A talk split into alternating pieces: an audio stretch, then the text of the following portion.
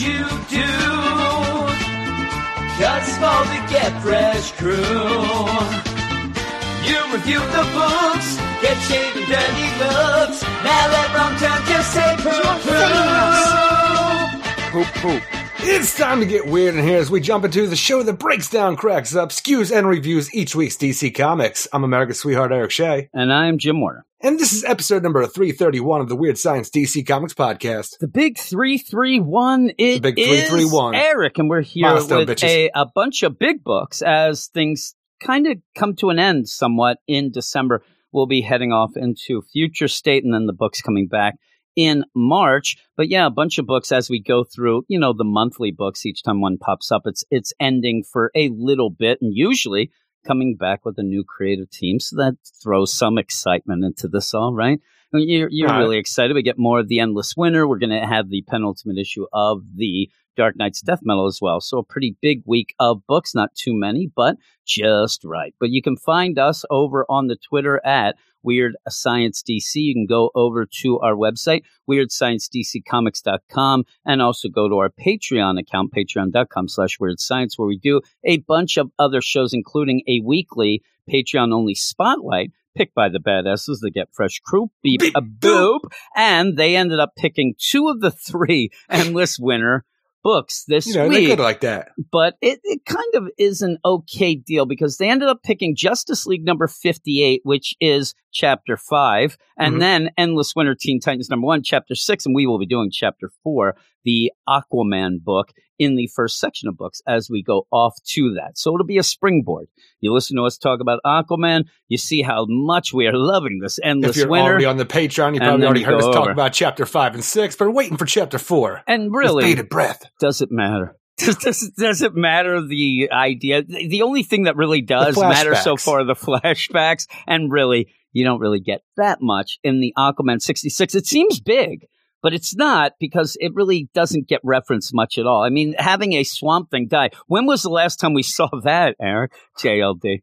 But yeah, still, die, still Jim. big. I like to in that where when we get to it, I have to remember the idea that it's like this times swamp thing, and I know it probably confused seventy percent of the people not understanding what that meant, but 70%. seventy-two percent, maybe Wow. seventy-two You and think a three lot of people don't know what's percent. going on in DC no, Comics. No, I don't think a lot of people would understand actually for the books that we've had, especially not a swamp thing, except for it being in JLD, that they really understand that there's different swamp things. I would think that they are all up and up in arms, Eric. I saw people screaming. You and telling yelling. me that people didn't go and grab that Halloween Swamp Thing No. whatever the hell it was, where we had all these Swamp Things throughout time? I'm telling you, you have all those swamp things throughout time. I guarantee you talk to people, they just said, That's what? all Alec all Holland. throughout time.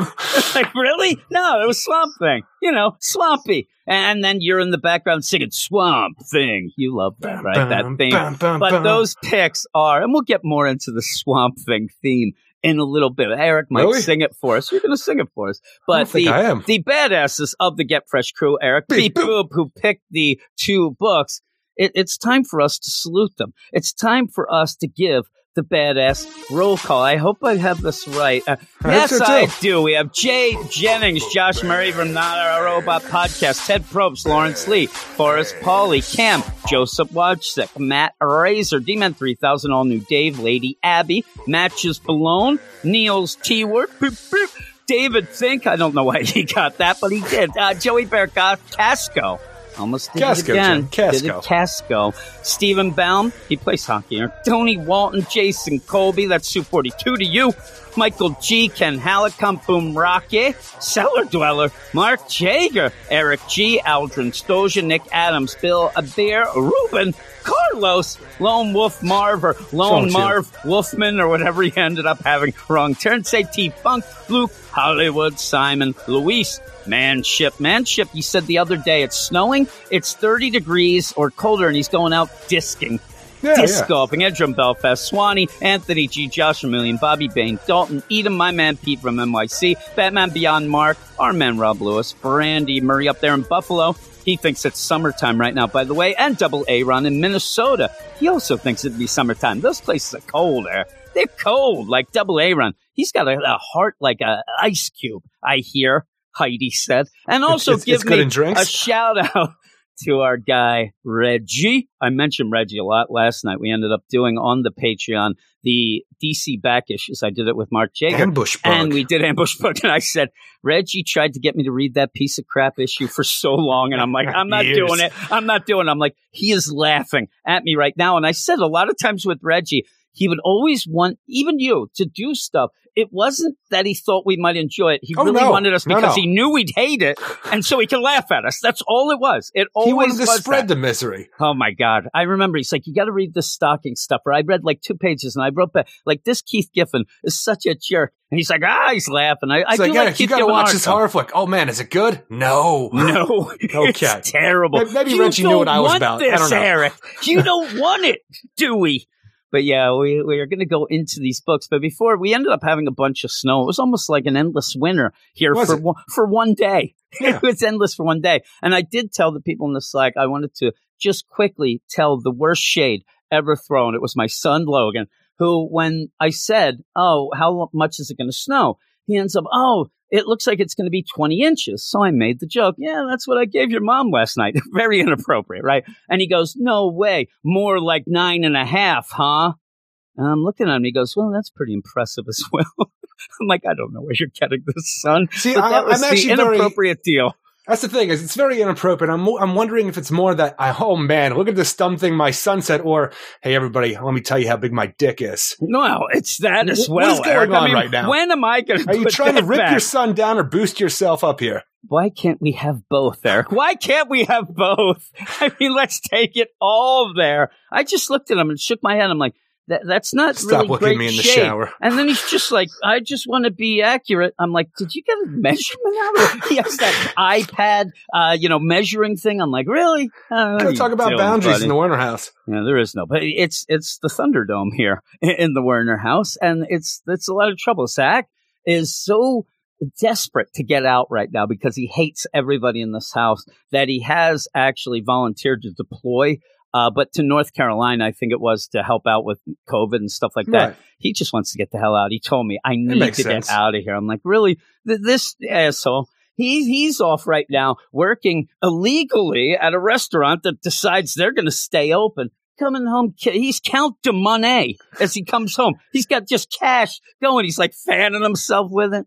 He's a bartender now, no, that's Aaron. the thing is, Jim. They have all of this open seating. It doesn't necessarily mean you have to sit inside there. I mean, you want to because it's cold as shit outside, but No, maybe they inside. are up and No. up, Jim. No, they're not. They're not. I know they aren't. And he told me the bar ain't outside. He's sitting there, packed bar, That's why you doing got waitresses bartender. and waiters for. He's Bring throwing drinks out. bottles around like he's in cuisine. He's doing all that Jim, nonsense, all that deal. And he says to me yesterday, now he just turned 21 on December 8th. And you know, most people wait until they're 21 to drink, Eric, like I did. What? Most people. So he says to me, though, yesterday he comes home and it was late, but I was up doing some stuff and all. And he comes home and he's like, man, I got to watch it. I think I'm becoming an alcoholic. I'm like, really? That, that's a quick run to I've that. I mean, drank two weeks in a row, Daddy. yeah, and I said, "Well, wh- what's going Now on? Like that how much?" out. Let me see it. Yeah, really. let me see. weird in this Let me see how many inches of snow we're really getting. He, he said to me, uh, "Yeah, I think I'm becoming an alcoholic." And I said, "Really? Like, what's going on?" And I realized that it's because I am so anti-alcohol that he thinks an alcoholic is somebody who had three beers in a night. It's all because of me because I yell and scream. So Tanya a goes, dumbass. well, that, and also, you know, maybe I have taught him well, Eric. He has the fear of the Werner in him that He's I dumb as hell. taught him. I'm telling you, uh, the other day, uh, actually, it was Thanksgiving. Uh, Zach and Alex had bought some beer. If you're going to invite Alex anywhere, you uh, you have to have beer. If you don't right. have beer, he's not coming.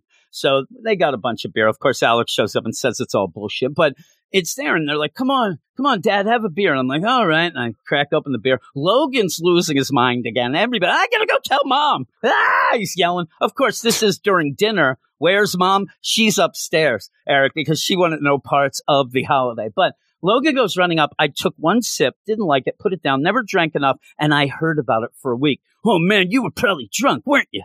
Probably. What? Probably. Look at all that alcohol Probably. you drank, little man. It's true. The other day, Zach brought home some red wine, and I hate wine. Fancy. I really do. I said the only Is he a wine wino that now? Yeah, you might be.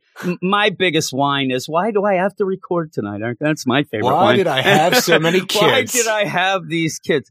Uh, I ended up trying some. I did get a little tipsy, No. and, and it tasted like crap. I hate it. I hate red wine. And I said, "How much was this fancy You're a wine white you got?" Zinfandel kind of guy, huh? Yeah, it was like nine ninety nine, like a jug. It had three X's on it. I think it was that, and I'm like, yeah, whatever. Uh, he did get Tanya for his birthday though. Got him a big giant like growler type thing from the one brewery in Nice. town.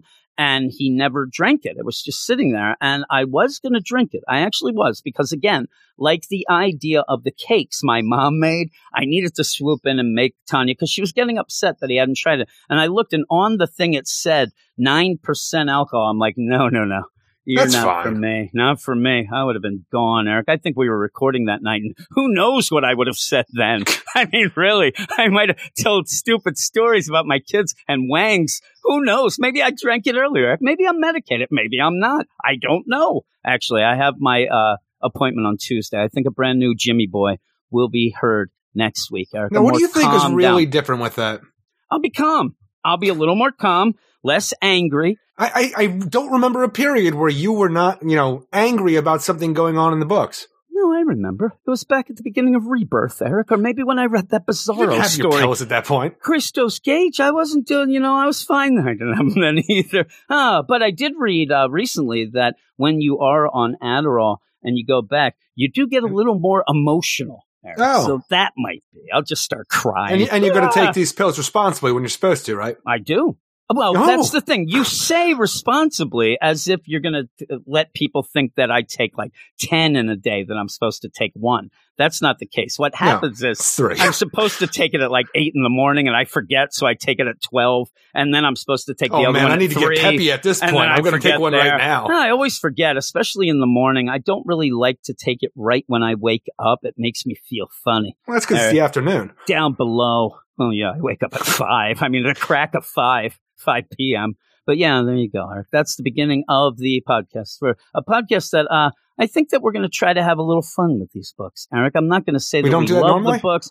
No, sometimes I'm just in a pretty much a death battle against you. Is how I go into it. And then seriously, I do. But I think I'm going to relax a little. Maybe Feels give you a little that, right? preview of what it's Thunderdome with me and you, eh, as well as in the house. I'm going to just relax. We're going to go through these books together. No fighting, no fussing and fighting. We're going to be hugging and a kissing, Eric, because we're going to go off right now to the books. Now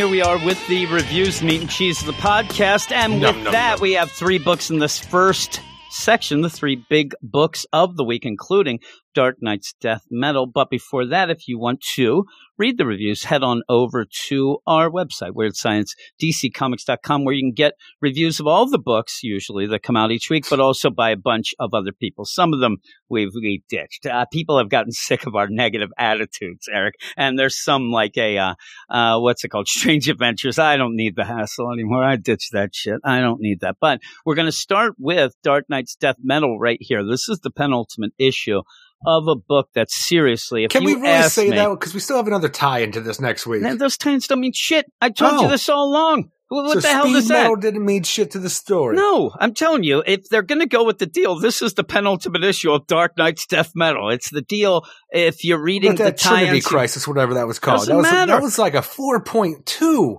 Yeah. I, I don't know what I was trying yeah, to say. There. it was 4.5? until we found out it meant shit. We didn't do anything with the crisis stuff. I mean, we thought it meant something. It didn't. It ended up being a dupe. It ended up being nothing. So no, that that thing next week is not part of the penul. I'm not going to sit there and say this is the penultimate issue of death metal, maybe of the event because they have them all there. But I don't even know what's going on with this. And with that, if you told me right now, how many issues have we had of all these death metal things and how long it's been going no on? idea. I, would get out the abacus. I I'd think like to it's like it's been going on for six months now. 703, 710 issues, and it's been going on for a century. That's what it seems like to me.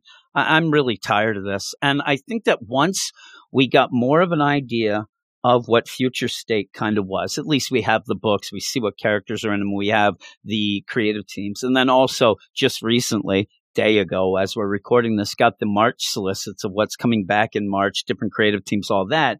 I'm done with this. I really am not real interested in this death metal anymore. I see that we're just going to move on. We're going to do things. I just want to get to that. Now, obviously, we're going to be talking and reviewing these, and I hope that I like them, but I- I'm just kind of tired of all of this nonsense and just would wish that we're already in Jan. Is it January yet? Can we No. go? as then? I wish it was.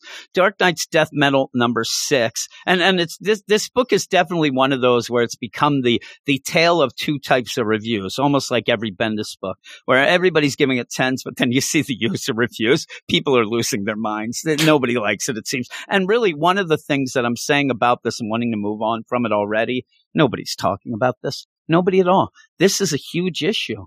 And in even just in the Slack, the stuff that we end up dealing with, I didn't see anybody talking about this. Well, that's the thing is, you say it's a huge issue. Is it a huge issue? Yeah, it's death metal. It's it's number six of seven of an event.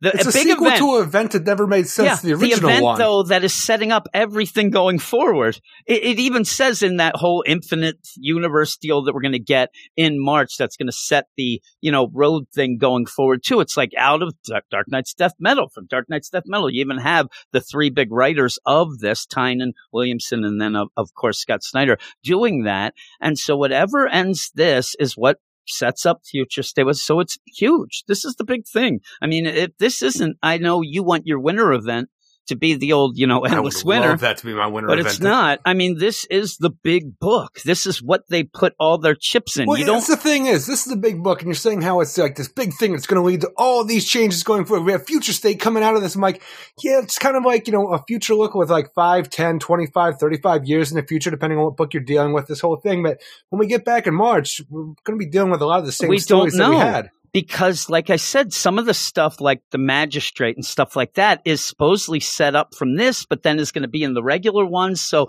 things are going to change a bit. I just don't know how or what or why but you do end up having you know new writers on some things they're saying because some little tweaks and twerks and things like this in this book it shows they're going to open up. Everybody remembers everything. That doesn't mean that batman in the present isn't got Ghostmaker by his side, high fiving, right, running around. But Damian's it's still doing his own thing. It's the funny, Teen too, Titans because- are still picking up where they left off in their series. The funny, well, we don't know. That's Teen Titans Academy, so it's a little Yeah, different. but no, but, no, no, you know, because they're picking up where they left off in that series with, the Academy of the, the Yeah, new but Teen Titans again, grabbing them. that's also a Dick Grayson. It's funny because we keep bringing up things that pretty much the continuity hasn't changed. Batman should remember everything. Batman should. But a Superman, supposedly he's going to remember everything, everything from the beginning, all the different iterations, all that is what's supposed to happen by the end of this. But even so, I mean, you, you call DC right now and say, what's your big book right now? It's going to be this one. Th- They're not going to say anything but this one. This is the huge event. This is the thing that's coming with, you know, figures out of it as well as It's metal crazy. as well. But this is it. And yet I'll even point to your reaction as saying it's not. I mean, uh, nobody's talking about it. Nobody cares. They want it to be done. They're overwhelmed with all of these tie-in nonsense things and a story that's meandered, done nothing to except just be like, look at us. We're death metal. That's what gets me. And that's what this issue is. This issue to me, even though I like it enough, because of what you do get. But it's it's a lot of look at me, I'm death metal. Look at all these characters we can throw out there, and let's go. And and I think that people are kind of getting fatigued by it. But it's written by Scott Snyder, art by Greg Capullo, Jonathan Glapion, and FCO Plascencia and Tom Napolitano. Penultimate issue of Death Metal is about uh, setting up the pieces for the finale. Mention of the hands, going to give you the hands. That's what Luke Hollywood always The says to cosmic judges. Yeah, Wonder Woman. It's funny that they just call the hands Now it's here. the hands. she just says Everything that. just keeps changing. I know. You know what it is? And I think that what happens is Scott Snyder writes in a way, and I said this way, way, I think I said it in the first episode, where Tom, uh, or uh, Scott Snyder, he wants to be the smartest guy in the room. And sometimes I think he gets worried he is only the only smartest guy. And he dumps shit down as you go, but it ends up driving you nuts. Like now it's just the hands. Oh, the hands. Wonder Woman discovering the truth and our heroes thinking they won right before the real battle is about to begin once again. It all comes down to this as everything counts in Golden Wonder Woman, which I like to call Gwonder Woman. You would. Gwonder Woman. That's just because you have a speech impediment. Yes, more money goes against the darkest night with the fate of the multiverse at stake. Now, maybe it's one of these things, and I say this, hey, we get the solicits. You already said we're going back to the same shit, so why Yeah. bother? But also the idea, I think they win. I think they win since I saw the solicits And that again, are coming in March. the idea that we go forward, the idea that you can't take enjoyment from something because you know that they're going to win. It's like you have to do like, you know, put away your disbelief for the whole thing to really enjoy the story that's going on now. It's like, well, they ain't going to lose, so why the fuck should I care? Yeah. And you know why I say that? Why I think that? It's because we've had nothing but. we haven't seen these fuckers win for so long I'm in the saying- series. and we've had nothing but the idea of we got to win, we got to win. Oh my god, we got to win. We we don't really have anything else, and this is what came up with the whole last stories of the multiverse, which I think I'm going to bring into every book that I we talk about now. Me and Makes you are no, but y- you throw that thing in because you didn't have any heart. You didn't have any feels for this whole event. You throw in this last night. Everybody's asking every, I was going to ask you to marry me, uh, but I couldn't find you in the deathscape that we have here in the death metal. But no, I wanted to have a good last up- night.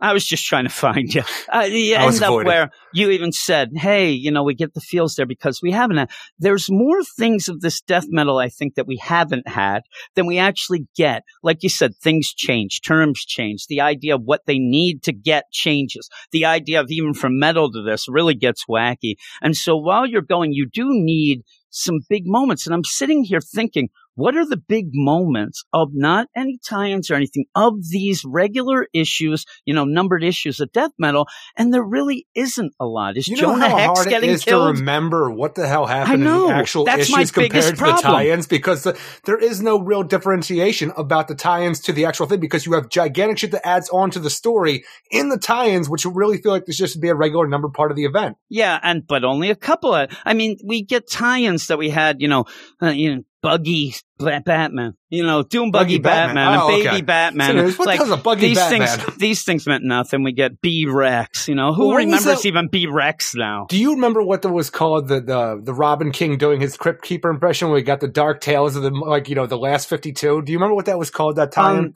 I think that it wasn't number one. I think it was called Bullshit Number One, Eric. no, I'm- That's what I- I, say. saying, I, I think it was just Robin King Number One. No, I actually think it was okay. that. I thought it was something different because it actually got me like all into it, and before I realized that it was a like an anthology tale, which meant nothing in the long run. But he, him doing his you know best Crypt Keeper interpretation, he wanted to be Tempest Fuge, not telling us dark Yeah, multiverse yeah, yeah. tales that the Batman who I've created. And I'm like, all right, I'm all about this. It turned out to be bullshit in the end, but going into this death metal number six here.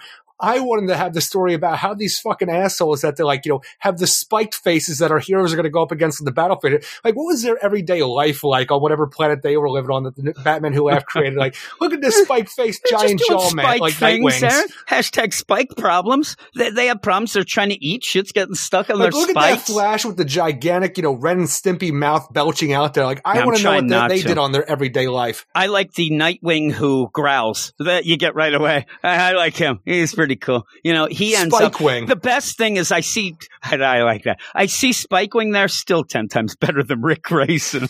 I mean, really, I'd, I'd follow him more than Ric Grayson. Like, but where were these stories in that freaking 50, like the last never had 52 it. or it was? Yeah, really. We never, that would be funny. We have the opposite tales of what they did there last night. They ended up just there growling at each other. It wasn't much of a book. But yeah, you, you end up with this where Wonder Woman is going off with, to me, my Lobos. They're going to the Forge, the World And Forge. I'm telling you, it could be me. I'm a dummy. Everybody knows this. I say it all the time, but I feel like I should be able to follow a story, especially one that is the big event going on right now. Did you get the idea from the end of the last issue that the whole thing that we are going to do was Wonder Woman was going to go to, with the Lobo down to the Forge with the Journal of Lex Luthor to go and create Yes, the now that they said that. I mean, they kind of alluded that they wanted her to go and go to the forge. Never said like I can't get in my mind exactly. Is she getting you know anvil and, and hammer well, that's and, the thing and is, going? at I don't know how she was going to this, make it. I thought she was going to be dipping the freaking book in the like the fires itself, and it was going to No. build itself. And I don't know. I'm like, why did we need an army of Lobos for this? Like, what Actually, they and going it's funny if it was me, Eric, and you know, I, I'm trying. If I'm going to try to script doctor this shit, I, I don't understand a lot of it anyway. But I think that would have been more to go to the library where Dream was. The Dream library? yeah, Yeah. when you get the imagination, Eric, it's a land of imagination, and do I don't that. need any more of that. We had enough Uh, of that metal. But the thing that we have here, well, they were going to make, they seriously that, was going to make a, you know, dream wishing machine. This is obviously what it was going to be. And we were worried about that. So at least we don't get that. But in the way that it's presented here, Scott Snyder makes it not that, oh man, we lost again. Oh my God, Wonder Woman's the greatest. It's like, really? Like, why do you set up shit that we never have f- fulfill anyway? Well, I mean, even really, if you were deal. smarter than me and you went from last issue into this I one did knowing, understand that enough. like, I, I, if, that I- if you, guess I'm, I'm smarter mean, than I you. Oh my mean you. I mean everybody who's listening. 'cause I'm Oh. really just talking to you. But this Yeah. whole thing is that Wonder Woman with her team of Lobos, with this Journal of Lex Luthor to go and build their wishing machine in the World Forge, like you know, Anvil, whatever we're gonna do here. If you were smart enough to do this and like you know realize this is what was going to happen, how did you then feel when you go down to do this and it's just hands in the darkness? Yoink! Yoinks! Mine now. That's all it is. I, I know how I felt Oh, You know, too. done. because I ended up messaging you like this stupid shit. What what's going on? And then Lobos get consumed. But even that is supposed to be Oh, like, Lobo's oh my gone. god, Lobos. And it, the weird thing is, is I would have had more feels if it was Lobo, but it's Lobos. But then the, even There's then you're the like, original ones in there. yeah, yeah, I know somewhere. It's like a Lobo in the haystack. You end up there though, like, eh, you get the feel with the Lobo. Eh, that hepatitis blood's going to survive. sure you you, know it. figure. I'm pretty sure you could find a Lobo in a haystack. Actually, Y- maybe, unless the haystack is like really, really big, right? Uh, you- I guess you, you follow the smoke. Right, is what you would do, but you end up with this, and and the big stuff that we've wanted, the big things for you know a huge event in the scope, you get it visually, but even then, we've even mentioned that we don't like when Greg Capullo pulls back the angle so that he can get tons of characters because they're not as detailed. I think he does a little better job in this, except that most of the characters are Spike Monster characters that I don't really need to see at points. Oh, And that lousy spike face world. It's just our heroes fighting them and yelling stuff. There's not really anything going on on the, the surface until you end up having the Batman who laughs or he who laughs or the darkest, night or Darkest whatever the Night. hell they want to call him with. now because they keep changing that. Even at the beginning, Did Clark, they call him the Darkest Night at once in this issue? Do you recall? I don't know, but I'm seeing right here where they're figuring out what's going on. And Batman goes, Clark, the one who laughs. I mean, he doesn't even like it. They're not even going to go with that new right branding. They're like, it's bullshit. So, but like, it's not enough when you end up having shit going wrong and, and dead Batman says to freaking Doomsday Superman, hey, buddy, you know what? Yeah, I know. I mean, how many times have we seen That's Super- anti-life Superman. there's not enough shit going on here in the regular deal. It's just Well, there I'm to fill you, space you have for a Wonder gigantic Woman. battle that's going on here, and you really do need to pad this out because the Wonder Woman stuff, which is the big deal to remind everybody, There's this not is much a Wonder do. Woman event. In case you forgot, this really is a Wonder Woman event. She's going to be the end all be all, but we don't really have enough story to fill that out. So here's a gigantic battle where you won't see a single one of your heroes pretty much fall this entire time. So no real consequences, no stakes going on. And now let's shoot over to the like actually the most impressive part of the book, which again, not a lot going on with the Darkest Night versus Perpetua, which you and I were talking about. The coolest part here because Perpetua's like, you know, she's her power is failing a bit because they've been fighting for a while now. We and the, have Darkest Night- and the Crisis and Yeah, I'm telling you, the nonsense. They keep creation, the saying that. Antichrist, Things the are crisis energy, but we have depleting. The the Darkest Night, they're doing something really cool that you enjoyed. I enjoyed. Yeah, I where he actually is taking the remnants of the source wall and smashing them around, you know, Perpetua, pretty Yeah. much as a slap in the face about this is what kept you in freaking bound for so long. That's that's pretty badass. I mean, the idea that there's only remnants of it, and I'm going to gather them up and I'm going to capture you in it again. But she keeps yelling like the the be all end all, and it kind of throws everything out a little. Where you end up having Perpetua, whether she's saying the truth or not, but pretty much says if you win, Darkest Night, Batman will last, whatever. Uh, you're not going to win because the hands, and he's the cool hands it, are going to get like. you. because yeah, he he's doesn't all mind. crazy That's and Joker like. It, it seems like, and I actually I'm going to create there. my dark multiverse in my image. Well, if I used all my power right now, it's like, you know, the hands, the cosmic judges, they're going to see through this freaking shielding that I've put around so they they can't see anything that we're doing right now. And they're going to come and destroy all of this. Yeah. Okay, that's what I want now. I'm like, I- I you- I, understand you're a yeah. Joker, Batman combined with the freaking Dr. Manhattan body, but there has to be something more to your character than just the chaos because you Just don't really have any real motives at this point because No. it doesn't matter what you do. And that line, pretty much, I want it to burn down. I want, you know, basically, I want them to come. That's. I'm why like, yeah, are you just building Yeah, why worlds and upset that the prime Earth is destabilized, so you can't build your worlds anymore if you just want to say fuck it and burn everything down yeah. anyway? Even if you said, "Well, I'll deal with them when they get here," you know, eh, stop it with your hands. And All she, of a sudden, I'm she's telling you, the going to cosmic go. judge is just Braun Strowman telling me, you go and get these hands. Yeah, that's or Luke Hollywood. You end up where she even says, like, I want it more for you. I, you know, all that nonsense she's been saying. But again, she has been pushed aside like Barbatos, who suddenly makes appearance. here. But you end up where, you know, the Batman who laughs, the big deal. So Perpetua, boom, in source wall, cocoon deal, out of here. Oh Pretty no, the hands, they're going to get you. I don't care. And so he ends up going to Earth. Now, the idea of everything with that last stories leading into this, the whole deal, let's destabilize the planet. You have it set up at the beginning where Batman and Superman are coming together one last time before they do get into this huge battle because it seems to be a little standoff now. They're, everybody's looking at each other and like, do you think this is the whole army? Do you think we destabilized it enough that some of these planets are empty? Whatever. Maybe this is all we have to fight. And It's even the ones they have now don't seem fully formed Yeah. for what he was able and to it do. seems like it's still a lot. You know, you have Starro there, and everybody's like, "Oh, there's still a lot." But basically, by the end of this, the Batman Laughs just comes back, whoop whoop whoop, changes the planet back, repopulates uh, like it did nothing. You had it again, a it reset. suckers. Yeah. He did that to get all the energy that he, like, you did everything that our heroes do. It's fine to keep losing. That sets Is up it- the Is tension. it cool? well, because it we were is. doing it nonstop for like I know, two but it's the type of losing. It's that because what There's never a what good they type did of in metal. losing. No, there's a good type of losing when you go down swinging and give it your best. We've said it in metal all along. Now, again, if this is in real Like- life like and I'm even- playing hockey, there is no good losing. Eric, exactly. you But, like, had said before in thing- metal, you said that they all seem dumb. Is what it ended up being, and this is getting towards that as well. Well, it's and even we're the, the conclusion that. that. we have with the Darkest Knight here. So, like, everybody's happy. Oh my God, we pushed them back. We're winning. We're winning.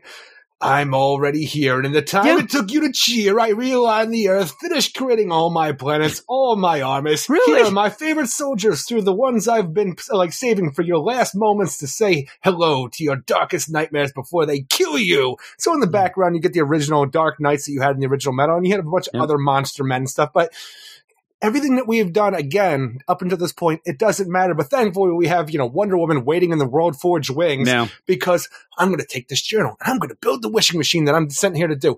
Fuck, my book is gone. We're all screwed. Zoinks! But you Like we know said, what? The hands come out. Final Crisis Darkseid, holding on to the anti-monitor baby from the Crisis worlds that we try to get en- Yeah. energy from. They're hanging out here too, and they're telling me all They're is hanging. doomed, all is fucked. But you know what? The plan was to make all truths real. Everything matters, and what can I do with truth? Oh shit! I like the it truth too. queen. It's people true. say I have this last word here. So if I take this and slowly put this down into the fires of the world forger, oh my god, I've just created truth armor. Yeah, I'm telling you, if if I've Darkseid freaking codes. if Darkseid didn't say bind, we're all in a bind. Huh? were really fucked because yeah, that's that's dumb the as deal. shit. Huh? You have Wonder Woman there with the la- you know the tr- what? Y- You're telling me that they need to know the real truth. I don't know anything about that. Y- y- come on, Wonder Woman. He's there and he's like, it sounds like Why are you pointing at your mouth? What? Yeah, tongue? No, no, uh, tonsils, tooth. You idiot. Oh, truth. Okay.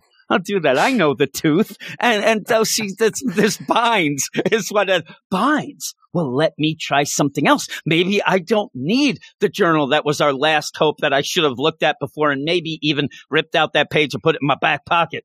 But I didn't. And then it got ripped out by the hands, not the real hands, the cosmic judge hands, the Batman who laughs hands that come in and grab and kill all the Lobos. Everything just is boom, boom, boom, boom, boom.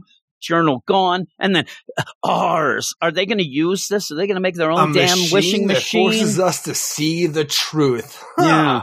I know what to do. I don't know what we're going to do with that. Uh, maybe we'll have to call Maury. That's but yeah, so funny too when we move on in. to this because we go back to the whole big battle that we have here, where everybody's all, you know, like one universe, one universe, one universe, and we're getting to different armies, Bob different Marley sections. singing "One Love" in the And background. We I'm telling you though, when you go through this, so I just love the idea at the end when Superman's army is there. It's like together because he can't say one universe because you have the Bizarro universe, Bizarro Yeah. standing next to him. telling you half of this is all wonky anyway. Uh, and and so when you're doing this Together. too, I like too. When Thanks they're a like, lot, man, Bizarro. they win, and then Batman and even Jarro right away, like something feels wrong, and Superman comes over. I think it's that you're missing an arm. Batman, you can't really feel with both. You're missing one. He's like, that's not it. Uh, you know, it doesn't feel right. Jarro says, yeah, it's different. Harley just yells, I think we just haven't won in a while. We forgot what it's like. I'm like, I know. I know, Harley. I agree. And then it's just that this was all, again, dude, boom. And then that whole deal. Look at me. Everything you thought you did, I did the reverse. I changed it into go. But then when Wonder Woman does end up finding out the tooth, Eric, she ends up dipping the lasso in, which makes her Golden Wonder Woman. Or uh, I don't know if you know, I call it Golden Wonder Woman. And the thing is, I was actually kind of looking for that golden Wonder Woman costume we have Yeah. going on in Wonder Woman 84 coming out, but it's just pretty much a variant figure of Wonder Woman just painted completely gold at this point coming out in that style. My, I think that she's actually on fire with the lava. She doesn't realize yet that shit's hot. she, she's in real trouble. Of course, she still has the chainsaw though. You got to have the chainsaw there with it, which would be a cool accessory if that was a figure. no. Um, but she comes. I'm, I'm telling you, they're going to be ma- McFarlane's making these death metal No, figures yeah. like you made the metal, and I, I don't want any parts of them. I just want actual regular characters. I know, Eric. I know what you want, but I mean, they must think that everybody Make loves so. these things. Uh, so after the Batman Who Laughs ends up popping through the, hey, look at me, I, I ended up changing everything. Then Wonder Woman ends up coming back. Now, the one thing that I do want to point out is we ended up having that last stories deal, and then I guess Superman decided he had to tell Wonder Woman or uh, Lois how much he loved her once more, and then we get what I wanted from that. If you were a Patreon, you would have heard me say that I actually wanted the people of Metropolis to step up and say, "Hey, you know, we're with you. You're well, always got us. Superman we go did with what you." he did, huh? Well, yeah, I'm glad he made that church and uh, whatever that school because then they can go back and, and learn. But yeah, they end up coming out and they even allude to that they had chose Doom. like we we kind of chose so- wrong. our bad We're dude. We're kind of screwed. pieces of shit. We're trying to get better here. I That guess we'll fight laugh. with you.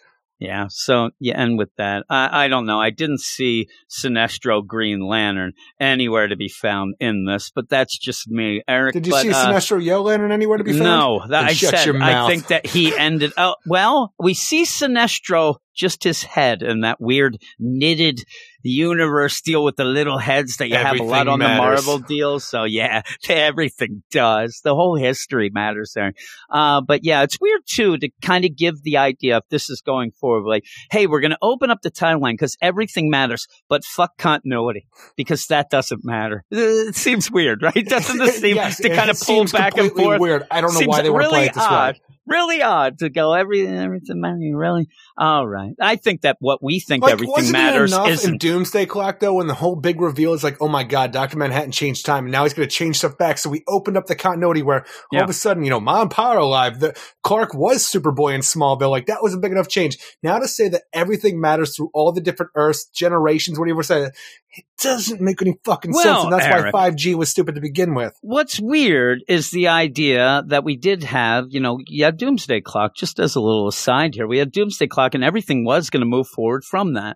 And so we ended up having that delayed. But remember, the books were going to jump ahead, which kind of up, seems yeah. like a future state, a little less ahead, but this whole future state might end up, you know, we, we know that 5G kind of got morphed into uh, you know, into this future state. But I think future state was morphed from what was going to come out. I mean, we have this tapestry of nonsense that ended up failed stuff or not going on things. I think that we are still seeing that little bit going from what was originally being with the Doomsday Clock with all the changes because they did say this death metal came about because of the idea that Doomsday Clock, they were always going to do the death metal sequel, but it became bigger because that was now the thing that was going to move forward. But I think people forget the idea that the books were going to take that leap ahead uh, once the Doomsday Clock was over, and we were going to have a new. It was only supposed to be about a year, though. It was they- only it's not I even- said it's not even going a I thought, I thought the books were just supposed to catch up with that gradually to get to that point. No, they were supposed to gradually go, and then once uh, you know, boom, that ended, and then they were going to start up right there. They were going to be kind of up to the beginning, and then you'd kind of go for where that ends, whatever that timeline would be. But they were going to be, there was going to be a difference. It was going to change. You were going to have this thing coming out of it, and then it never ended up being that because of the delays, and then all this other stuff. I mean, it, it gets really convoluted of what we're actually coming out with.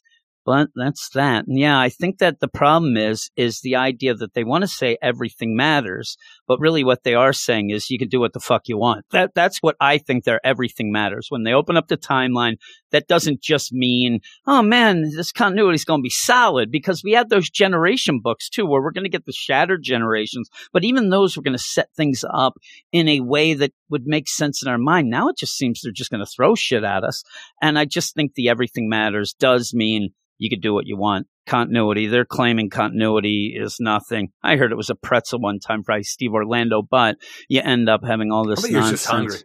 Maybe like, hey, uh, Orlando, what do you think the old uh, continuity's like? And he's like looking at the thing. He's like, You're right. he's like potato chips or pre- pretzel. he picked that. But yeah, what would you give this? I would end up giving this a 6.3 out of 10. I like the art enough, but it's just this big penultimate issue, even though we got tie-ins coming in. But this big thing of the story, it's like, all right, everybody get ready for the big battle. There is nothing to this big battle. And ultimately, even the side bit of like, oh my God, Wonder Woman has to go and do this gigantic thing to make sure that we win in the end.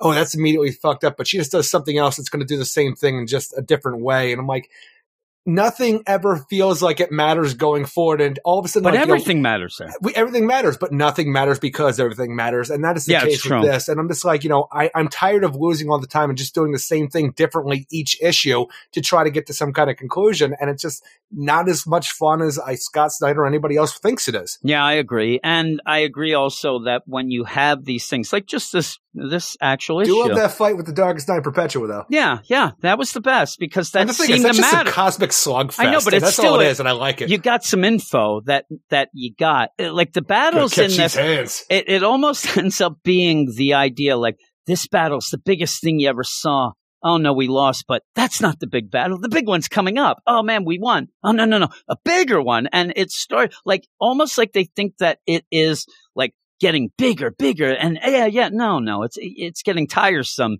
We just want something different, and it, it has been just the same All thing right, here's some more amalgam Batman and some other dark versions of other characters. Yeah. Here you go, everybody. Merry go. Christmas. And here's the, the darkest nights are back. Look at that. You got you got all of them there. Look at them. We, I- the thing is, we already had them back as a weird There's little like, fan service throw out there. Like, yeah, Batman made these in the robots to protect that other robot he's doing that we did nothing with. Yeah. That's basically every issue ends with, yeah, that didn't really do much, and let's go. Oh, Wonder Woman's going down the forge with the book. Oh no, she lost it. Oh man, we won it. Oh, we, did it. Oh, we we put the Oh my God! There's final crisis, dude. Of Yeah. freaking uh, Darkseid, and Baby Mobius sitting there. What's gonna happen there? Oh, they're just gonna talk some smack and then see what she does and say, "Oh, oh my Oh, man. God!" Superman off panel. Formidable. Superman off panel destabilized the Earth, and everything's good. Until oh no, it's Oh, not. It's stabilized. It's Shit. stable. I love that. It's like even you that floppy Earth, that you. easy flip flopping. Like it's destabilized. We're- Oh no, it's stabilized. Oh no. Oh it no. just a now, switch. now it's even better. Oh my god, it's thriving. Oh my, and and with that, we see nothing it visually that makes us know anything's different. I don't even know what's going on. Six out of ten. Oh no, that's what I meant. Oh no, the worlds that we thought might be empty but didn't know they might now be full and don't know. Five point five. Like, where Six are all those 10. characters that we saw in that fucking anthology book? Yeah, I don't know. Yeah, which one? I mean, we have So, so many of these. That one that the Robin King was oh, that narrating. one. Eh, you know, they're hanging. They, they did that. They had their time in the spotlight. They're, they're signing autographs at some con on Earth, Dark Earth, negative four I, I would love to actually give you an example. I can't remember any Remember of the negative. Earths that drove you nuts? Why, why don't we get more of those? The negative Earths. It didn't matter. I'm at that's I need that sound, but I'm at a six out of ten. I do like Greg Capullo's art when it's close up, and most of the art's really good. It's just that he's been I also given do like, for some reason, it's the end of the world, end of the universe, end of all universes. And Lex Luthor and his Lex Luthor armor is talking about, I wish That I had hair. my hair, you Well, serious son of a bitch. thing, You look I'm like Glenn you- Danzig 30 years ago. Sing mother to me, please. Uh, I, I actually was going to bring that up because I was worried that that drove you nuts. I actually no, like that. did, but it's silly. But in the foreground, that's one sexy chiseled Superman. I'll Oh tell you, right? I'd peel those scales off those shoulders and rub them. And that's the weirdest part. I'm going to bitch and complain about these models for the character stuff like that and talk about what McFarlane's doing. I kind of want an anti-life Superman because he it would does be look cool. badass. Now, as we're going here, just as an aside, he didn't always have both arms and the neck, did he? Because at one point it looked like just I thought it one just arm. the one. I think that he's, you know, really turning. Oh, Maybe Oh, we'll see well, that. He knew he wasn't going to Yeah, survive. he knew he wasn't gonna just keep survive. Going on. but I, I like that progression. I would like to know more about that. But yeah, Lex is like you fiend. He's like you sexy bastard. hair. He does look good. Look at him. He does look like Danzig a bit. Those eyes, I could swim in. You Aaron. dark Fabio, you. Holy crap! He's probably using that horse shampoo. All right. Well, that's six out of ten. Eric, we're going to move to the next. so much issue. conditioner. I, I, that's what he needs in the dark multiverse. He needs a little, like he's he's getting a little ashy there with, with that skin. He he needs a bit of a, a moisturizer, Eric. But we're going to go to the next one, which is Batman number one hundred five, and yeah. It's it's kind of ending up a story to get us through this interlude to then start up kind of fresh as we go on. Yeah, yeah, I, I I called it all along, Eric. So I guess I'm oh, did right. you? Well, I said James Tynion is a setup guy. He needs a closer. He needs to have Mariano Rivera come in and close this shit because he never can. He never can close it. And it's really, it really comes to the spotlight when we are going to have a bit of a, you know, shutdown, a bit of a hiatus. The thing And- is, I honestly think that DC told him, or he panicked and decided that he had to end the story instead of holding off, keeping it going, and letting the idea that the fans he would come on- back three months later and be, or two months later and be okay with where we left Talk off, about going the back into it. designer. I mean, the designer story, it, it, it thudded. The JLD, he ended up leaving before he, he just set up shit and then he left and then Ram V had to stop it. Even Detective Comics that everybody really loves, you end up setting up stuff throughout the whole deal. You know, even the stuff with Azrael and, you know, all that nonsense, it ended up being nothing. It, it's always a setup that seems cool and never has any payoff. That's great. Though I, I'm looking forward to see what happens after this. Um, but like we say a little later with Ram V, maybe people didn't tell him that shit was coming to an end at this point and they have this. I don't know because most of the time these issues we're told are written about Like three I months like to think that he wanted to do this whole Ghostmaker story, right? And this is something that was really important Yeah. and something he wanted to put out. And it's a thing that I'm actually all about. I'm actually digging the story so far more than I ever thought I would.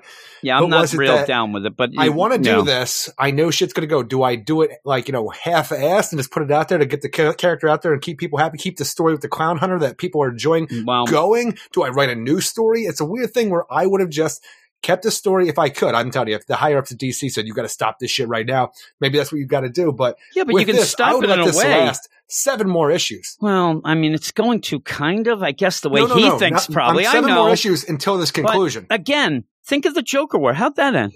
We we like the ending. Did we get a lot of the Monarch in the theaters playing the Zorro? All this setup for nothing. It always ends up with nothing, and he had plenty of time for that. well, like that was his big story. the Darkest Knight, it doesn't matter what his Well, plan is. He just wants I the guess. chaos. Yeah, I guess. But again, we had a lot of things, and I think that what happened Must be Joker. If you want to ask me, must, I think that yeah, the designer wasn't hitting great. You made fun of him all the time.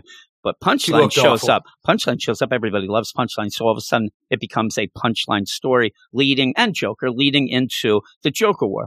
We kind of the designer fizzled out completely. Look, I don't know how many fingers were in that pie to begin with that make things change the way they did. Well, then we get to the Joker where I'm saying, and then all of a sudden, that was more a punchline story than the Joker. The Joker was not doing much in that. Uh, for most of the time, Batman was drugged out. So that becomes that. Then we get out of that. I want to see more of Batman trying to deal with not having the money, the whole deal with that and stuff. And instead, we get Clown Hunter. And it seems like Clown Hunter because, you know, the iron's hot, people like it.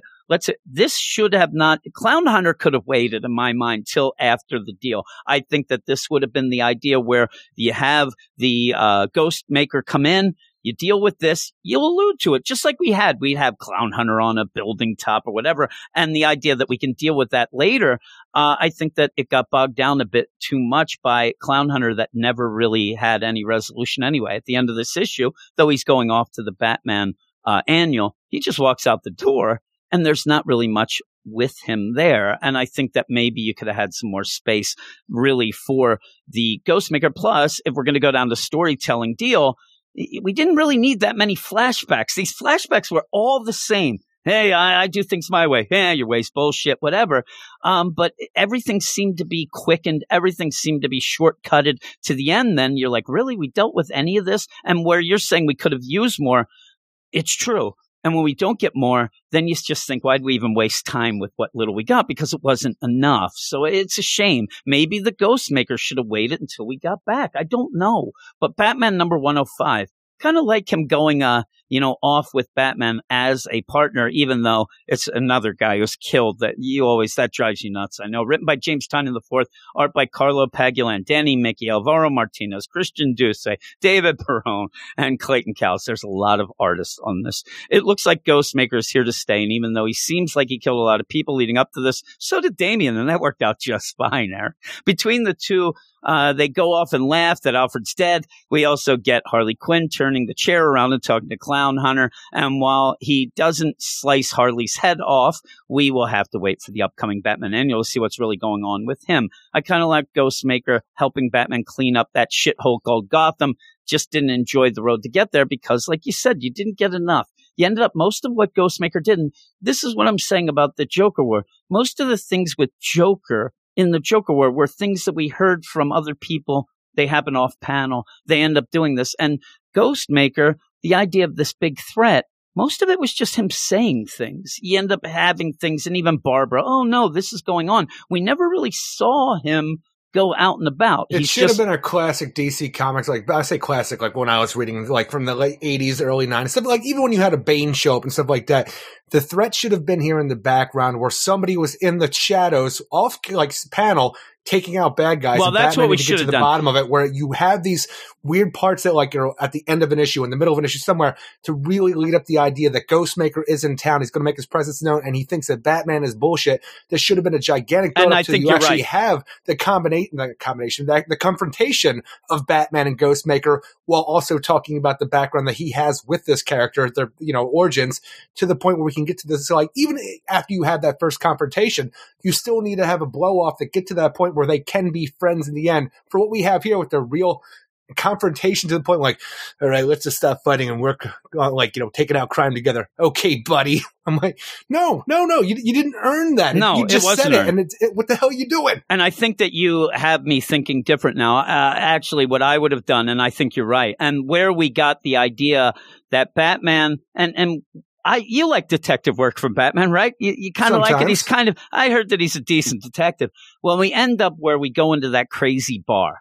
Remember, oh, this is kind of a side Joker bar. These joke, and they go, they go in, and it's it's kind of made to look different. But then he goes, and then there's the Ghostmaker symbol on the wall. It's ghost like right there. It, there was nothing to do but just Ghostmakers in town. I gotta. Maybe it would have been cool if this would have been instead of what I said being a Ghostmaker story. That actually have it be a clown hunter story where he is trying to track down clown hunter. He's trying to, you know, save him from doing what he's doing, all that stuff. While in the meantime, people are showing up dead. People are, you know, d- crimes are solved, but not by him. You know, all of a sudden you have like the trope of the Spider-Man where there's people hanging from light posts, but he's trying to figure out who it might be. Well, and he, even and if you each step actually- gets closer.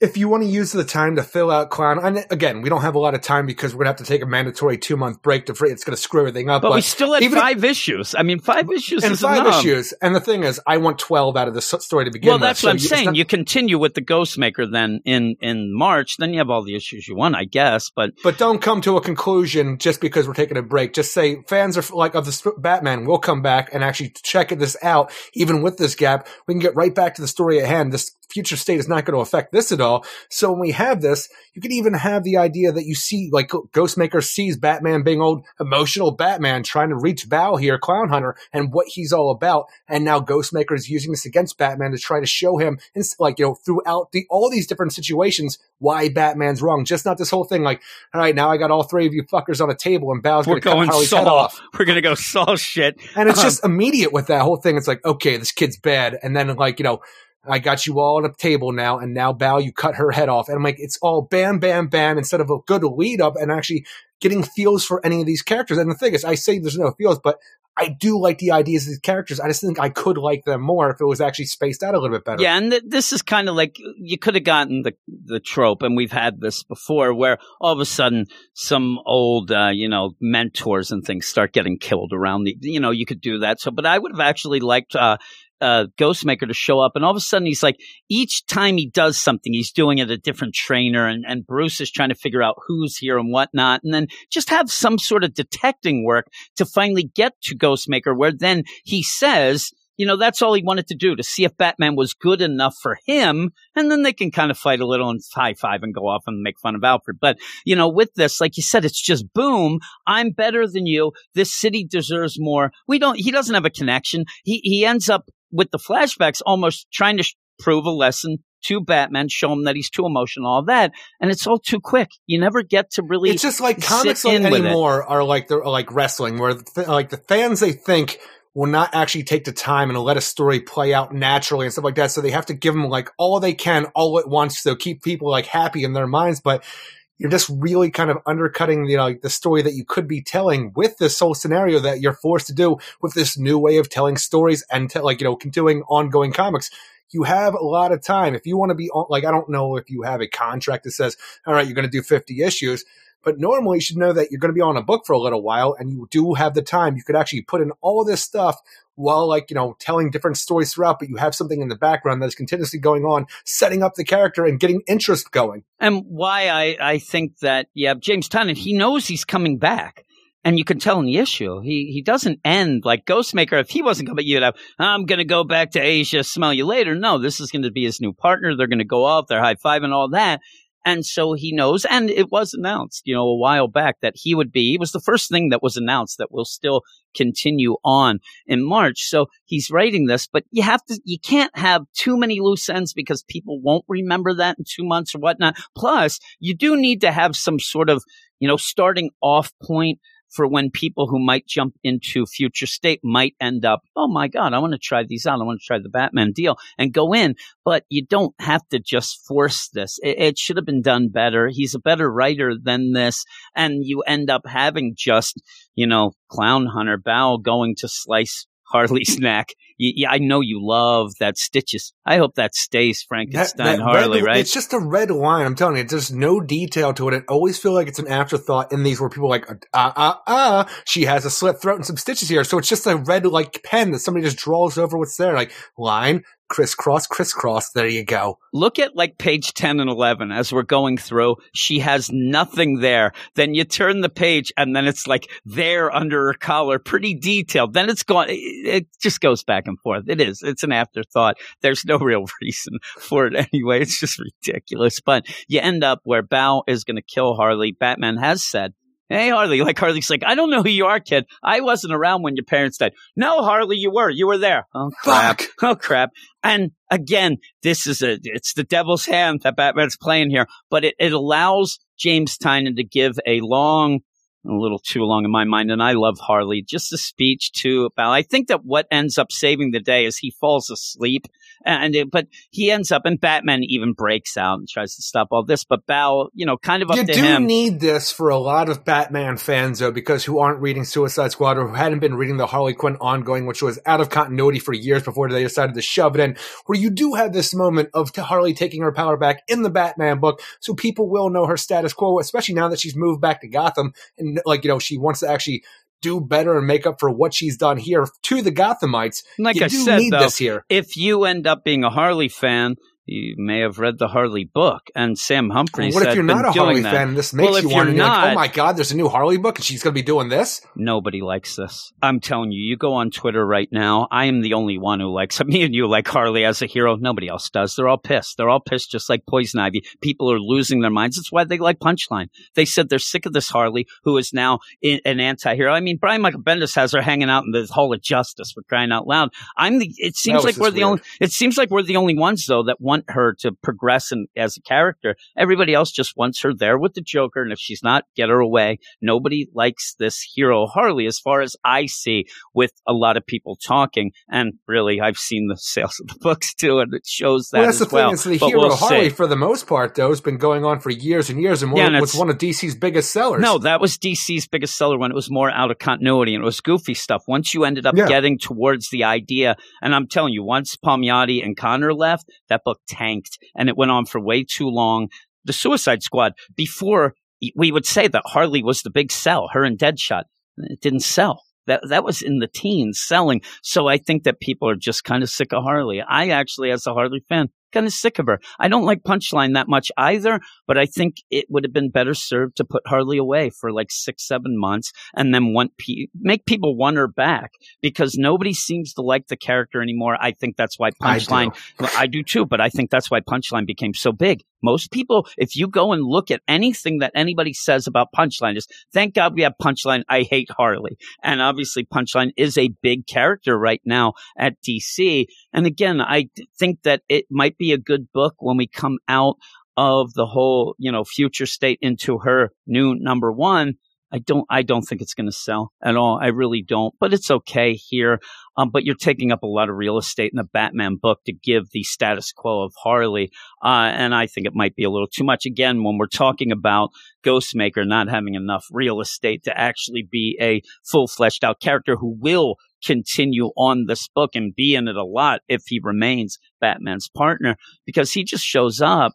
And basically, after all this, Batman wants to prove, yeah, you know, I am emotional. He had the flashback at the beginning. You're going to die. You're just an eight year old kid who's trying to fight back from his parents, all these things. And that is Batman. He hasn't died. I, I laugh too because he can't say he hasn't died because he did a bunch of times, but he came back. it I didn't mean, stick. this is the thing. I want Ghostmaker to say, listen, I was right. And he's like, what are you talking about? I'm here. I didn't die. Oh, yeah, I forgot. He's like, yeah, I didn't know if you knew this. I came back this one time to talk you and there was a fucking robot who was the damn thing. I didn't know what was going on. I was on. over at the rec center. I had amnesia. You should have gone right. over there. Yeah, and he's like, you should have gone. I took the T Rex out and it was there. The kids are playing I made on a it. slide out of that it was shit. so it was crazy. ridiculous. But yeah, so they end up fighting. Then they become besties, and you do see that they were friends. You almost get the name earlier, where Not only Batman that, just like almost says it. Doomsday killed him. He had to go through time to make his I way know. back. And even the idea, if you want to go with Tom King for the, you know, the, everybody loves like Ivy, or that he was killed and brought back with He's science and magic. everybody.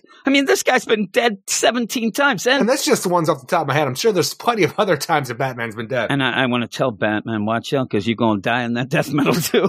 it's coming again there, buddy. Uh, but yeah, so you have this and yeah, you want to join up. It's too quick. It's just the idea of, oh man, you ruined everything in Gotham, you bastard. You're going to kill people. I'm Batman. You don't belong. with me. Uh, you want to join up? Yeah. Well, that's right. the thing is going to this whole thing where they are fighting. They are talking about the idea that Batman does use emotions and like, you know, it's not a weakness, it's a strength. It does just go back to what we had before with Nightwing telling Barbara about when he met Ghostmaker and the time that, but like, you know, Bruce didn't want to talk about it. You just miss your friend. And that is the, like, the key line to this entire arc to get this whole thing at the end. It's like, all right, buddy.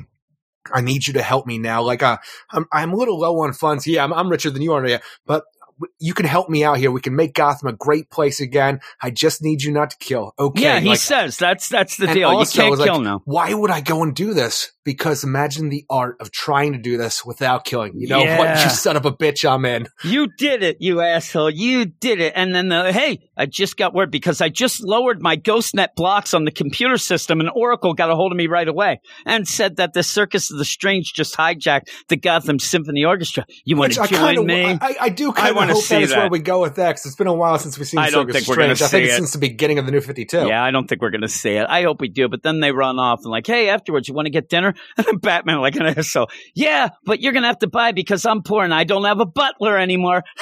That is the worst line in this entire thing, and it almost so feels like one of those things, like like when you're a kid or something like that, and so you you act differently around different people who are your friends. Like all of a sudden, you have like your school friends, your neighborhood friends, your Yeah. camp friends, whatever, and like you act, And then you have your podcast that friend. person. So now, no, no, no, I, I said the Oh. specific things, Oh. and uh n- now you have this new friend that you've been around. I like, meant "All right, me." I'm gonna, I, I, I, I know, I'm gonna make jokes, and I'm. I'm I don't think fun- it's I'm that. Gonna, you know what? I, I I'm think it's a, cry to everybody else because this is who they want me to be. But over here, I don't have a I think it's a bad. I think it's a bad played way of what he's saying. Is this is the step to get over that?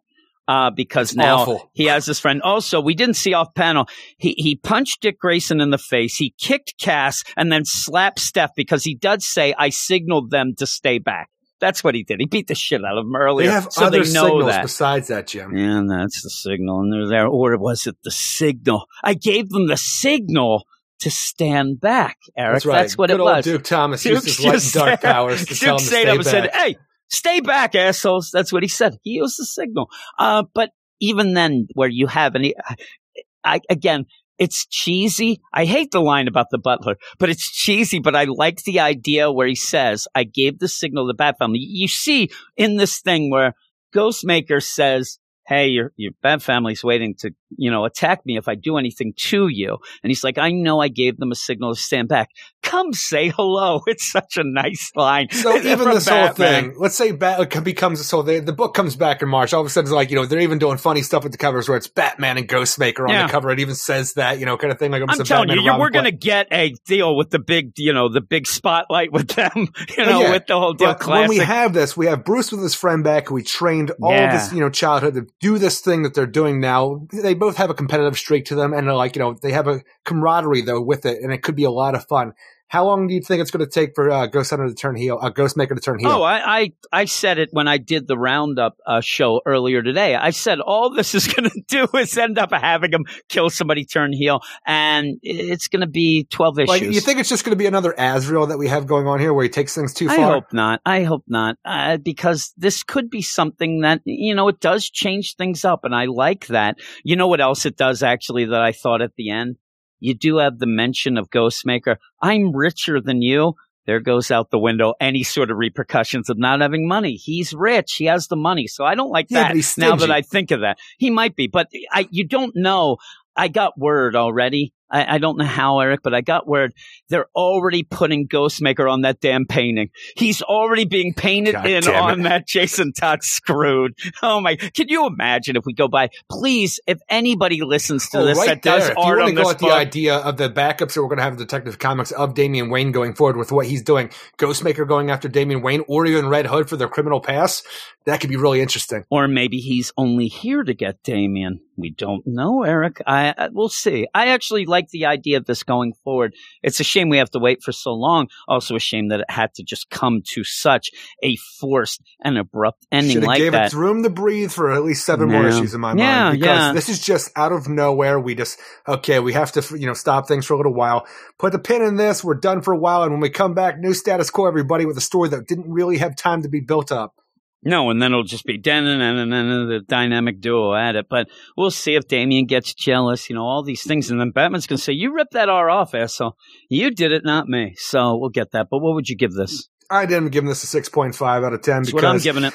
I really enjoyed the art in this. I like the stuff that we're doing with Bao and Harley. I and almost can go to a seven because how it ends, but it, it was just too forced. This Well, actually is my I- favorite part of this. At least we get something, but go on. I, I, and this thing is, I like Ghostmaker a lot, way more than I ever thought I would. It's just an abrupt ending that doesn't really feel right, and actually goes off on a really silly ending that actually gets me angry, making fun of Alfred. I don't have a butler anymore. I'm like, stop, Yeah. Don't do yeah, that. it it is like one of those weird things. Like you end up being told at some point, you would guess, like, listen, you have these issues. We're gonna at at 105, it's gonna have to shut down for a couple months, and you get that uh, James Tynion, like, okay, should I start this? And like, I wonder what went through his mind. Like, I can get this done. And then it kind of didn't go like, it's better that maybe it didn't start all that stuff. But yeah, the semantics of it didn't work out at the end because of how rushed that was to an ending of we're fighting, fighting, fighting. I hate you. I don't like you. Stay out of my city. Hey, high five. We're together. And it just was too quick. And also it was accentuated too with all that setup with Clown Hunter and he just walks out the door. And we got to go see what's going on in Batman uh, Annual coming up in the. Which I'm glad weeks. we so- have time to actually do more with his story yeah, we'll see else. what goes on in that, or if that is bullcrap. But we'll see. But the next issue is the Endless Winter issue uh, for the week here on the podcast. Eric Aquaman number sixty-six, and it's written by Andy Lanning and Ron Marz, art by Miguel Mendonça, Marco Santucci, Ivan Plascencia, Clayton Cowles, Ari Peranto, and T- Troy Patiri. Poor Aquaman and Mara can't catch a break, Eric. It took so long for them to get married. Now the Frost King is done, messed up their honeymoon. Oh Oh, well. It's off to Atlantis. Over. It's off to Atlantis, or has it begun? Oh well, it's off to Atlantis to save some randos from underwater frost demons, get shade thrown on them from Mother Cetea, and then get some fresh fire trolls to help stop this mess. I actually like the teamwork between Arthur and Mara because we actually get a little character development as well along the way. Plus, we actually see something that might be useful in the fight against Edwald, Eric. Maybe. Edwald. Well, you get fire trolls. I mean, at least I see something that could battle, you know, That's something is- that's a Frost King. And, and that's the thing is we're talking about battling the frosting. I swear when these these fire trolls, which I agree with you, at least they're doing something in this issue, but when these fire trolls make their way to the surface, all they're going to be doing is fighting off those um, ice monsters so that Justice Hey, can actually take on the Frost King frees itself. up the room, Eric. You need some pawns in this game of chess we call life. You and that's up after though, eight issues, though, of our Just League you know, no, heroes whole, fighting ice monsters. endless winter's nonsense. It, it's well, at least it frees him up. But what I do like is when you do finally go and and Aquaman goes to get these frost or fire trolls, and he's like, "Mara, you stay back." And when Mara comes, they even say, "You know, we're both like my mom. We got to work this out. Whatever." It actually has Sexy. more of just, you know, this isn't Barry just showing up and smooching Iris. This actually is a little bit of a character development for this, you know, Aquaman and Mara. We don't have a book coming back after Future State. We'll see if we ever do. This might be the last that we see of them The for waters a are while still- anyway. Yeah, they are. I thought you were going to say It's gonna be still. my So- I thought you were going to say book. still something. I'm like, what is this? Still what? Salty? Uh, but yeah, you end up having the beginning, which the is the 1080 dreams and nightmares. And you end up having the Frost King. He's pissed. He ends up starting a fight and everybody's fighting and you end up getting that times swamp thing. You he think goes he down. ends up? You think that he's starting the fight here? well, they're bo- they're fighting. I mean, they're they're he's freaking out. He yeah, actually I do think so because he blows He up was- a, a damn he- village. And that's the thing is, you were all about him the last time we talked about it for chapter three, I think it was, for his background, because he, you thought he was a sympathetic character. I thought He he, was a bit of a selfish prick. Now you said he's starting to fight when all of his, you know, village just came to kill his ass, and now we got No, I'm saying, outsiders though- like the, the Viking prince coming The only slice his ass reason the down. outsiders He's come pissed. in is because he has blown up the, the ice in Don't the village and all that. So you end up where they come in. You don't get much of anything in this. He ends up just attacking. Swamp He's Thing. pissed. Swamp Thing goes down. That's it. He though. was the heavy hitter, Jim. we was we never green. knew him. We never knew ye. He also said, with all this shit going down, you're going to die anyway. It's too cold. So you end up having all this nonsense going. We'll see in the next couple chapters again that are on the Patreon that you do go back to that sympathetic deal where you even see there's a Oh, man no behind Viking the prince monster still. he's truly gone, and so is any hope of winning this war with the loss of Swamp Thing.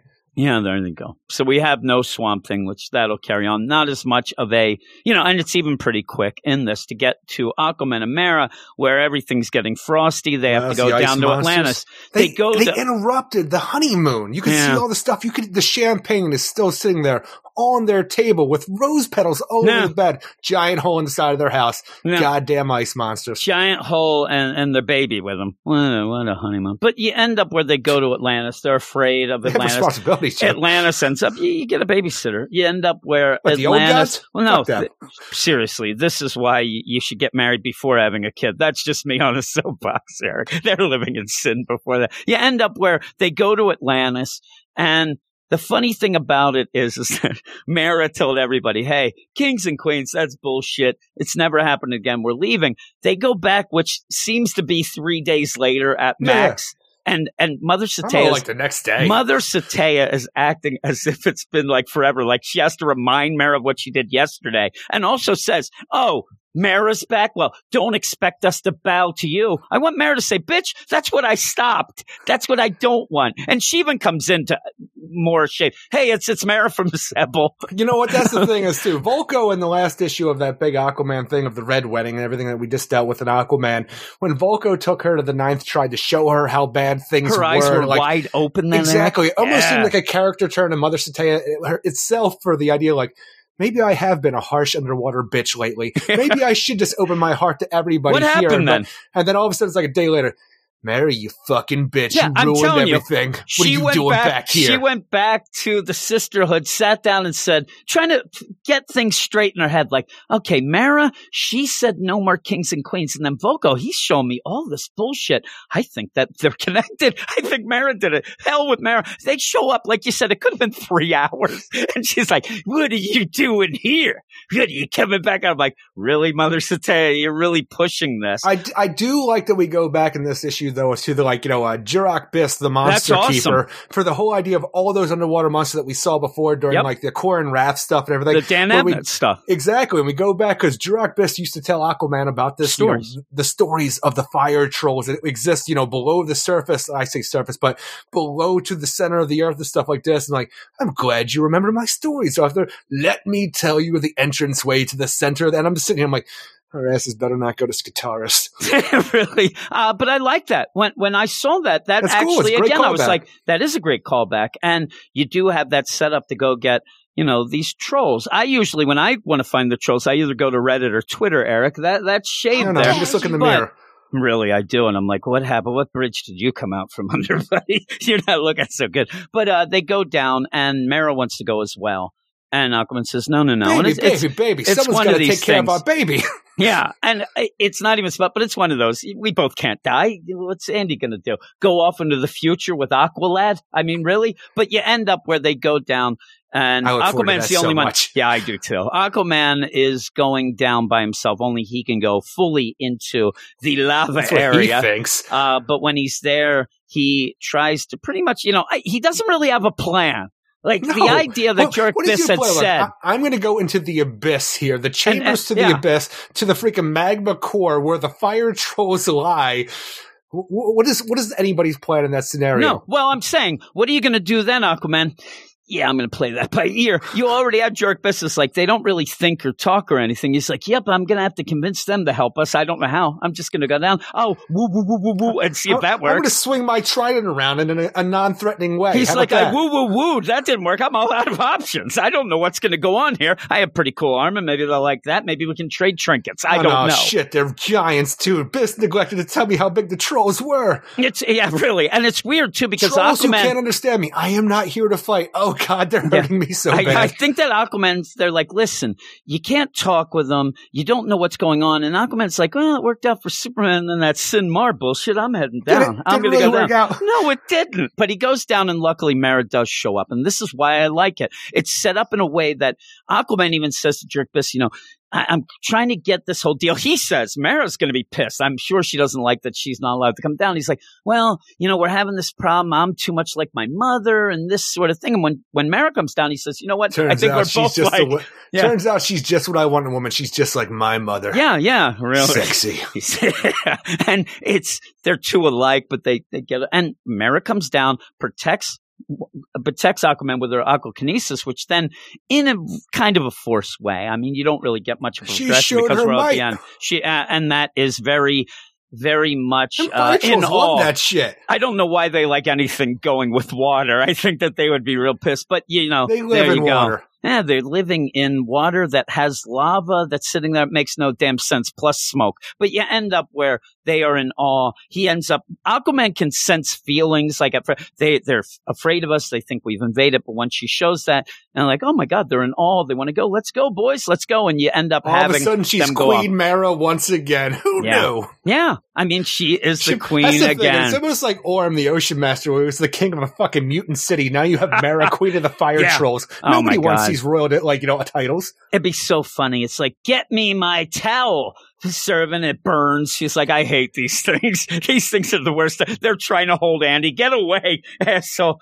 But uh, yeah, they come out, and So, so, at that's least the thing is they follow them away on their giant mo- monster seahorses because those things are terrifying. But yeah, they the, are. the fire trolls are Look at all of running like a freaking you know a medieval army after yeah. Marin Aquaman. Like through the non-communications that we have right now, are they aware that gonna we have stop? to go to the surface and then fight you know They ice just run. monsters? They're Braveheart in this shit. They're just running. They're going to run until they stop. I like the idea that at one point I'm getting the the deal where the the plan is just they're just going to go and stand around and heat shit up. You know, like Atlantis, it's getting cold. Let's heat shit up. They're almost like in, in the old days, like in medieval. You'd have a, a potato, a hot potato. You put it in your pocket. You would to, We're to heat up your pants. we are right? off trying to find fire trolls while the Frost King is just sitting at the heart of the storm, Jim, Yeah, which at this point in time just seems to be over the ocean. But No. just sitting there trying to find his family. Are those fire trolls going to be able to ignite some warmth in his heart to leave might. all this behind? they we thought that the fire was in the fire trolls all along, but it was in us. I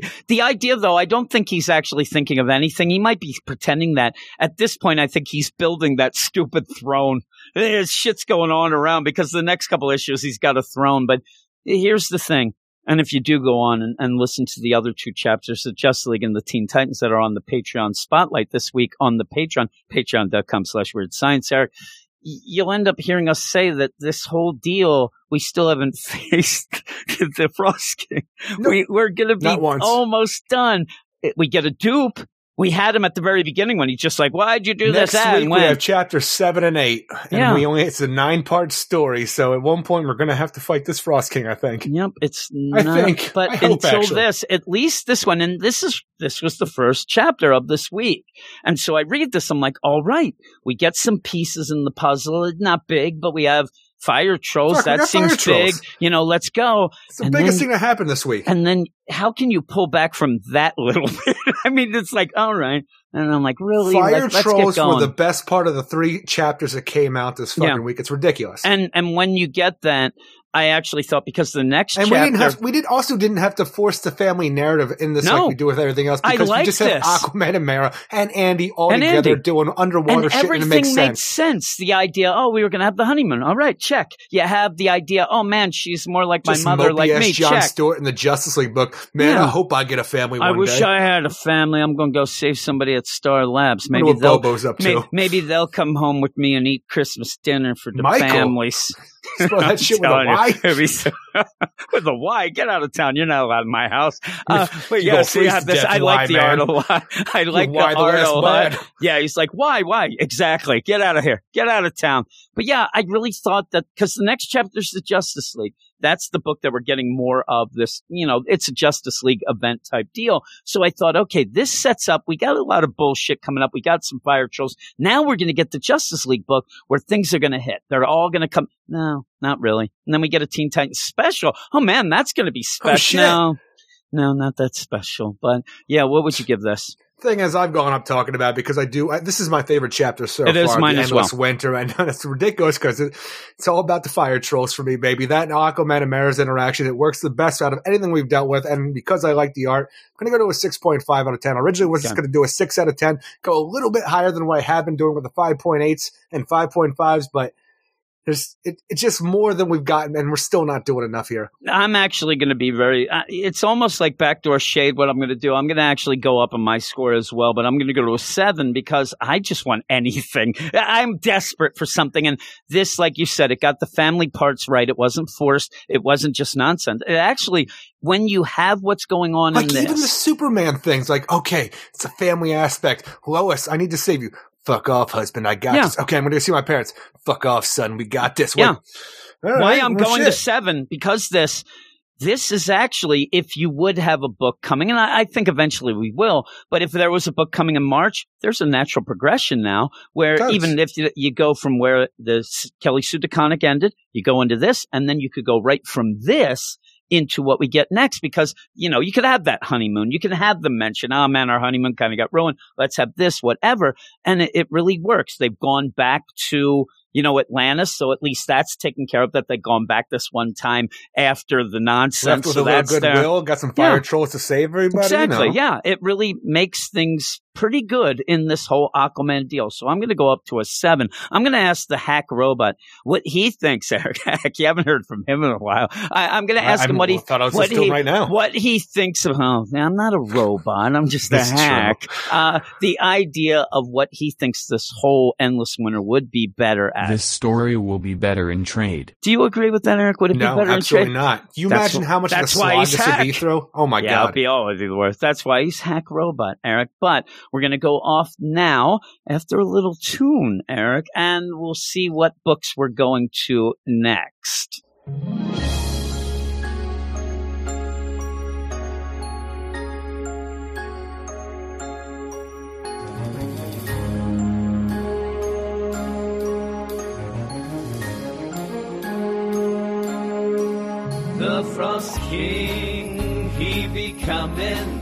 The Justice League, they be running. Soup's never cleaned up, but now we're all fucked in an endless winter wonderland. All this month we'll be reading, but more stories, what I'm needing. We get recap galore, it better be more in this endless winter wonderland. Barry's off to conduct for a look see. Like Adams playing coy with all this shit. Smallville pa's eating pocket cookies. And while the world freezes, they just sit. Later on, they'll conspire. Probably beat the Frost King with fire. Well, he stares into the mirror, moosing up his hair. Blows kisses to himself, and he really thinks that here is tear. Well, that's just Eric Shea. Looking for a star screen, or maybe a hubcap. Spends all his money buying all that crap. Well, that's just Eric Shea. Eric Shea is here. Man, there is more to me than just How that. Today I happen to get in the Eric mail a scarecrow statue. oh my, a scarecrow statue. I'm right. scared of you and how you are a man child, Eric, as we sit here. I thought it was because I was so tall. That's true too, and also weird and smelly. Uh, but besides How that, you're you. fine. Besides that, you're, you're fine to me, right? This is Uh, all and wrong. here we are, Eric. We have a bunch of books left, and we're going to have two more sections of two books. And I could have skewed it so that I could have played the, uh, you know, ring the bell, uh, the Uh-huh. ding, ding. But I thought, no, we had that last week, Eric. We we can't overuse We have that every week, don't we? no, no, I haven't played that song in a while. In fact, I had to find that stupid song for for a bit. And I'm not saying stupid for Mike. I'm saying stupid because it makes me laugh. Uh, but I'm we- saying stupid because you need to put these all in a file that you could find and understand. no, I have, you have like trouble finding all the stuff you want to do. files here. It's because we have so many crazy sounds and stuff like that. And when I end up making a file, if I put them all in one, it's going to take me ten years to scroll through them. I usually have like uh, the one thing I have new, new, Segment new, new, new, new, new, new, new, new, new. I have it like that. No gnu's is good gnu's is what I always say. And You never say speaking of good gnu's, we ended up getting the solicits came out today as we record and I got a little excited. So it's going to maybe pick up my spirits tonight for these books. Uh, not that they're the greatest, but I can see something in the distance that I like, and maybe we'll be able to pull myself out of the misery that Eric calls life. Uh, so we'll be able to do that. And one of the things too is we can celebrate tonight because with those solicits coming out, uh, we get a couple endings of, you know, like uh, Brian Michael Bendis Superman tonight. That's cool. And also Nightwing in the next couple sections where That's the thing is, is that is that great where Brian Michael Bendis is ending Superman right now? Like, okay, it's finally over, only to find out that he's moving on to Justice League in March. I'm like, eh, eh, like, what's the listen, what is the greater good the here? greater good is we have one less book. I mean, that's all I care. I'm you mean numbers. you have one I'm less number code. really? I'm out. I'm telling you, when we do the, we're going to do a fantasy draft of the books. I think is how we we're going to do it. Me and you kind of get a little bit more of a leadway where I can say I'm getting Nightwing because I've suffered with this stupid Ric Grayson for a while. But for a lot, we may just have a pick of the litter type deal, fantasy deal, where yeah, I may get Justice League, and I'll kill myself. But with that, though, there was there was also no Legion of Superheroes. Remember that book, Eric? You remember No. that? No, I don't know. But we don't have that either. We only have that one Justice League book, and it seems like Brian Michael Bendis wants to then turn that into seven trillion things because that cover.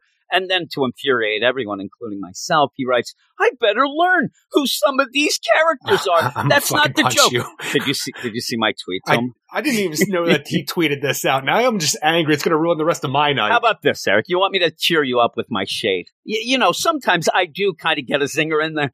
You, end up where he tweets it's going to be so lame. You, no, it isn't. You have that right. huge landscape of characters, right? You you saw the picture, all oh those yeah, characters, it's great. and he goes, "Oh man, it's about time I learn who some of these are."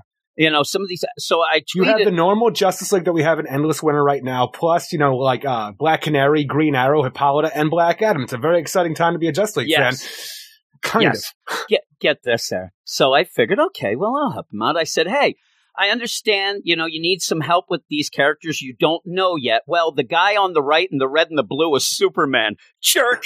And I got him, Eric. That was pretty good, wasn't it? I think that people were like, what an asshole. What Seriously. an asshole. Ah, it made me laugh though. I, I it made me laugh because Clay ended up putting something in the Slack. He's like, really? I want to punch this guy. I got you, Clay. I just feel like on your off time, not doing podcasts, you like to go outside and trip children and say, "Have a nice fall." Damn right. I do.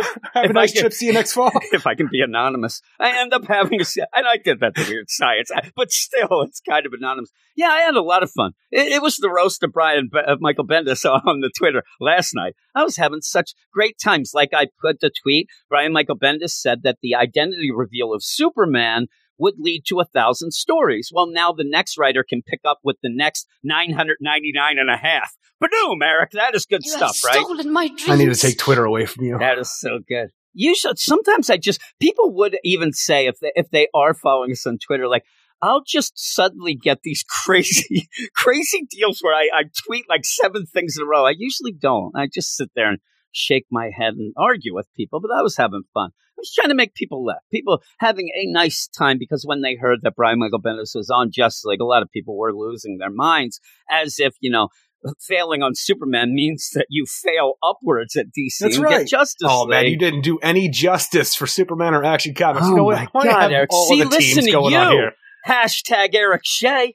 How dare you? Take the best superhero team of all time and just tear that shit down too. This is AT and T in the background, like we don't give a shit about these funny books. Let's tear it all down. Let's justify our No, actions. what they have to do is that's it. Hey, everybody, what do we need to tear down next so that we can justify just shutting the doors? Oh, Justice League. Okay, put Bendis on it. Boom. Hey there. Yeah, but uh, Where's the hashtag Geoff Johns cut for this, you know, Justice League series going forward? I don't know. Geoff Johns has like a little bit in one of the anthology books, so at least we got that, right? I, I don't know. But you end up with these solicits with Tom Taylor on Nightwing. I was real excited about that. Um, though Barbara, Batgirl, is in it, so she's going to die. Just like she, she's dead.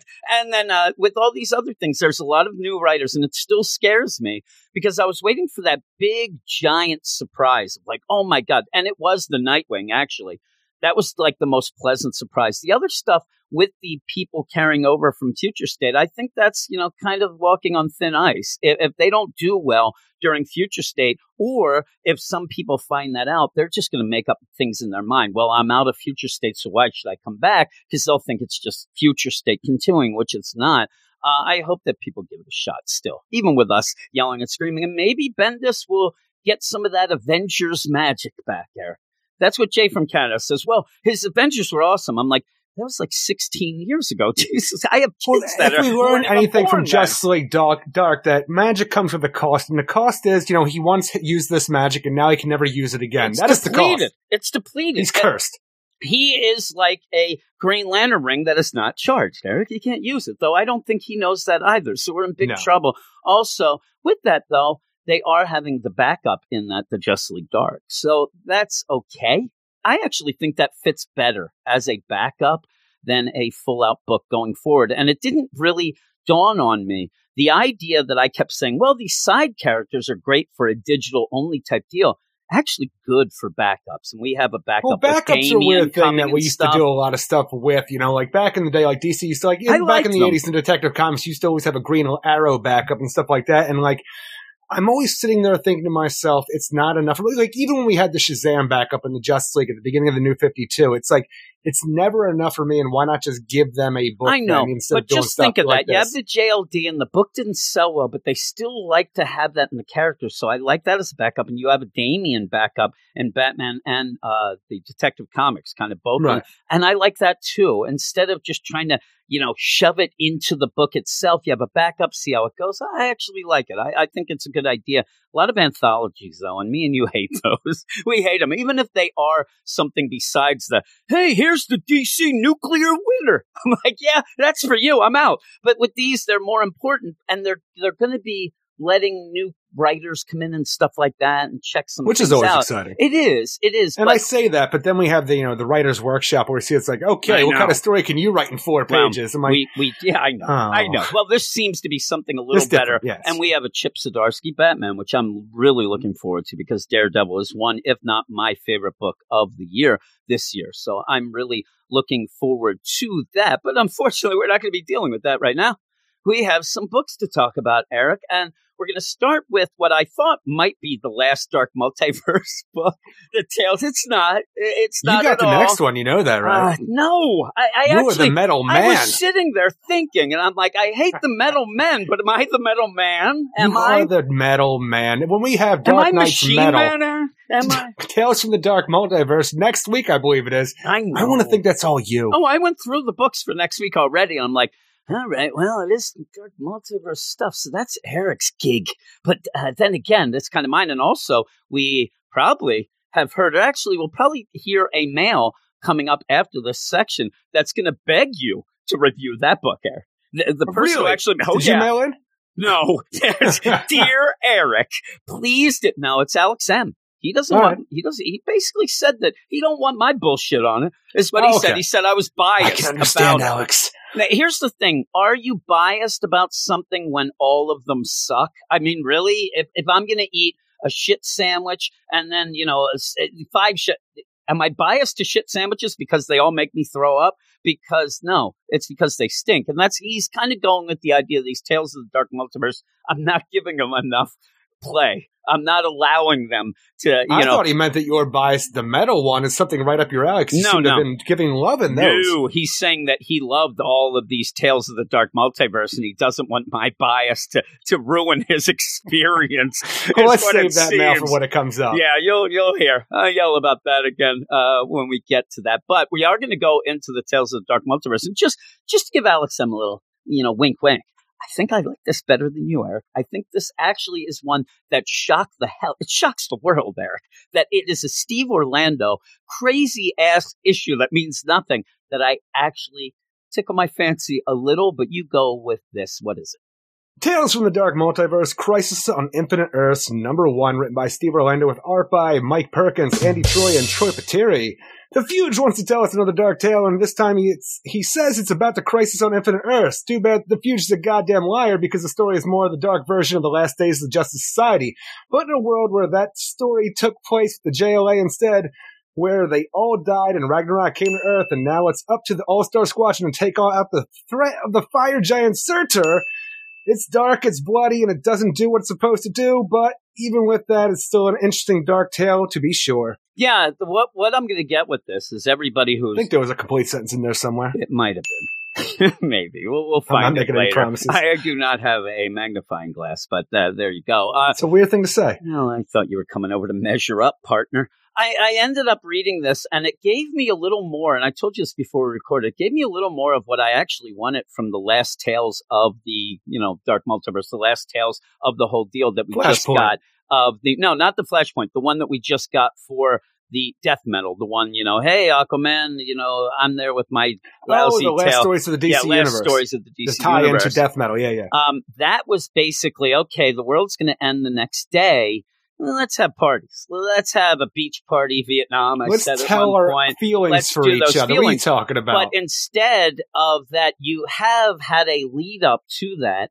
And I'm not going to go through our whole thing. We talked about it for about an hour and 40 minutes. But the idea of the lead up, like everything's going bad. And yeah, you can play off, let's have one last nice night. But the next day, all hell is Tomorrow we're loose. all going to die. And that's what you get in this as well. They're coming up with a plan. They need to beat Surtur. And when they're doing that, they are remembering those who they've lost already to actually put that whole idea of what they have to do. And yeah, it's a Hail Mary. We might die, but we have to do it because these other people went down doing that as well, including Supergirl and this, all that. It's a weird twist. This, this book has really nothing nothing to do with what is Well, being that's the spelled thing out. is, Is the what biggest we problem. have in this is supposed to be Crisis on Infinite Earths because that name alone will sell a title like a book if you see that on the stands like this. But the problem is Steve Orlando decided to like, yeah, it's called Crisis on Infinite Earths, but what I'm going to do is a what if version of the Last Days of the Justice Society, which made sense for that story because after the Crisis on Infinite Earths, DC Comics didn't know what to do with the JSA anymore because they kind of seemed redundant with all the double characters that we had since everything moved to Earth One. So with that story, Roy Thomas decided it's okay. I'm going to make this the last hurrah for the JSA, and I'm going to put them in this limbo, like, you know, Asgardian freaking eternal conflict against the legions of chaos during Ragnarok, where they're going to be stuck there repeating this fight over and over again to make sure that it never gets to Earth. And this way we could put the JSA aside and, you know, continue on with the normal book. And one day, if anybody wanted to, they could always bring You them back, which they did because people love the JSA. Now, what we have here is the idea that instead of everything merging into Earth 1, Earth 1 being our seed planet, Earth 2 is the seed planet, and for some reason in this idea of this what if story, now that we have Earth 2 as our seed planet, the Justice League of America would have to go and take on Surtur and the Legions of Ragnarok, but it doesn't make any sense because the reason that Roy Thomas did this whole thing to begin with is that it tied back because during the crisis, when the Spectre sent out all of his energy throughout space and time, it went back in this whole thing where it started changing things because in the last days of World War II, our heroes, they went and defeated the All-Star Squadron. Like, you know, Hitler was defeated and everybody said hurrah. In the altered timeline now, because of the energy going back, Spectre's energy charged up the Spear of Destiny, which allowed Hitler to then go and do this spell to bring about Ragnarok, the end of the world. Because if he's going out, everybody's going to go out. Fuck you. So because of this, the Spectre went and grabbed everybody and brought them back in time, but also into a limbo Asgardian universe where they then had to take on the bodies of the Norse gods to then go against the agents of Ragnarok, like Surtur, Fenrir, and like, you know, Loki and stuff like that. It made sense because it tied into this big moment of the JSA or All-Star Squadron's history of something they were dealing with. To go back now and say that, okay, we're going to send the Justice League of America who had no concept of this and weren't there doesn't really work out is this whole thing that they would go to Asgard and end up dying and the legions of the like, you know, the uh the Ragnarok would come to Earth, but we're only dealing with Surtur here. So it's kind of a weird what if story It's a the weird way that we're playing with things and, here. and really, it, it's basically the idea. And, and the weird thing about this is it's the dark multiverse, and it does end in a dark way, but in a weird, dark way. And the idea, I think, it's just let's throw something that has the crisis thing on it, but also let's get some of these characters. And I'm saying that it's called get a kick Crisis on of. Infinite Earths, and that's the thing is the Last Days of the Justice Society is kind of a sequel to the continuation of the Crisis because Crisis all over. To call this book you, Crisis on it's Earths, double-dipping. it's kind of a lie. I think it's double dipping with a lie, but I don't mind once we get into it. And it's funny too because it did seem at points where you start off, and I think that it is the the, the Tempus Fuginaut deal is longer than any of the others. It just seemed to me because there has to be so much of a setup. Well, at one point, right. he, at one point, he's laying down. I'm like, really? like he's even tired. is though.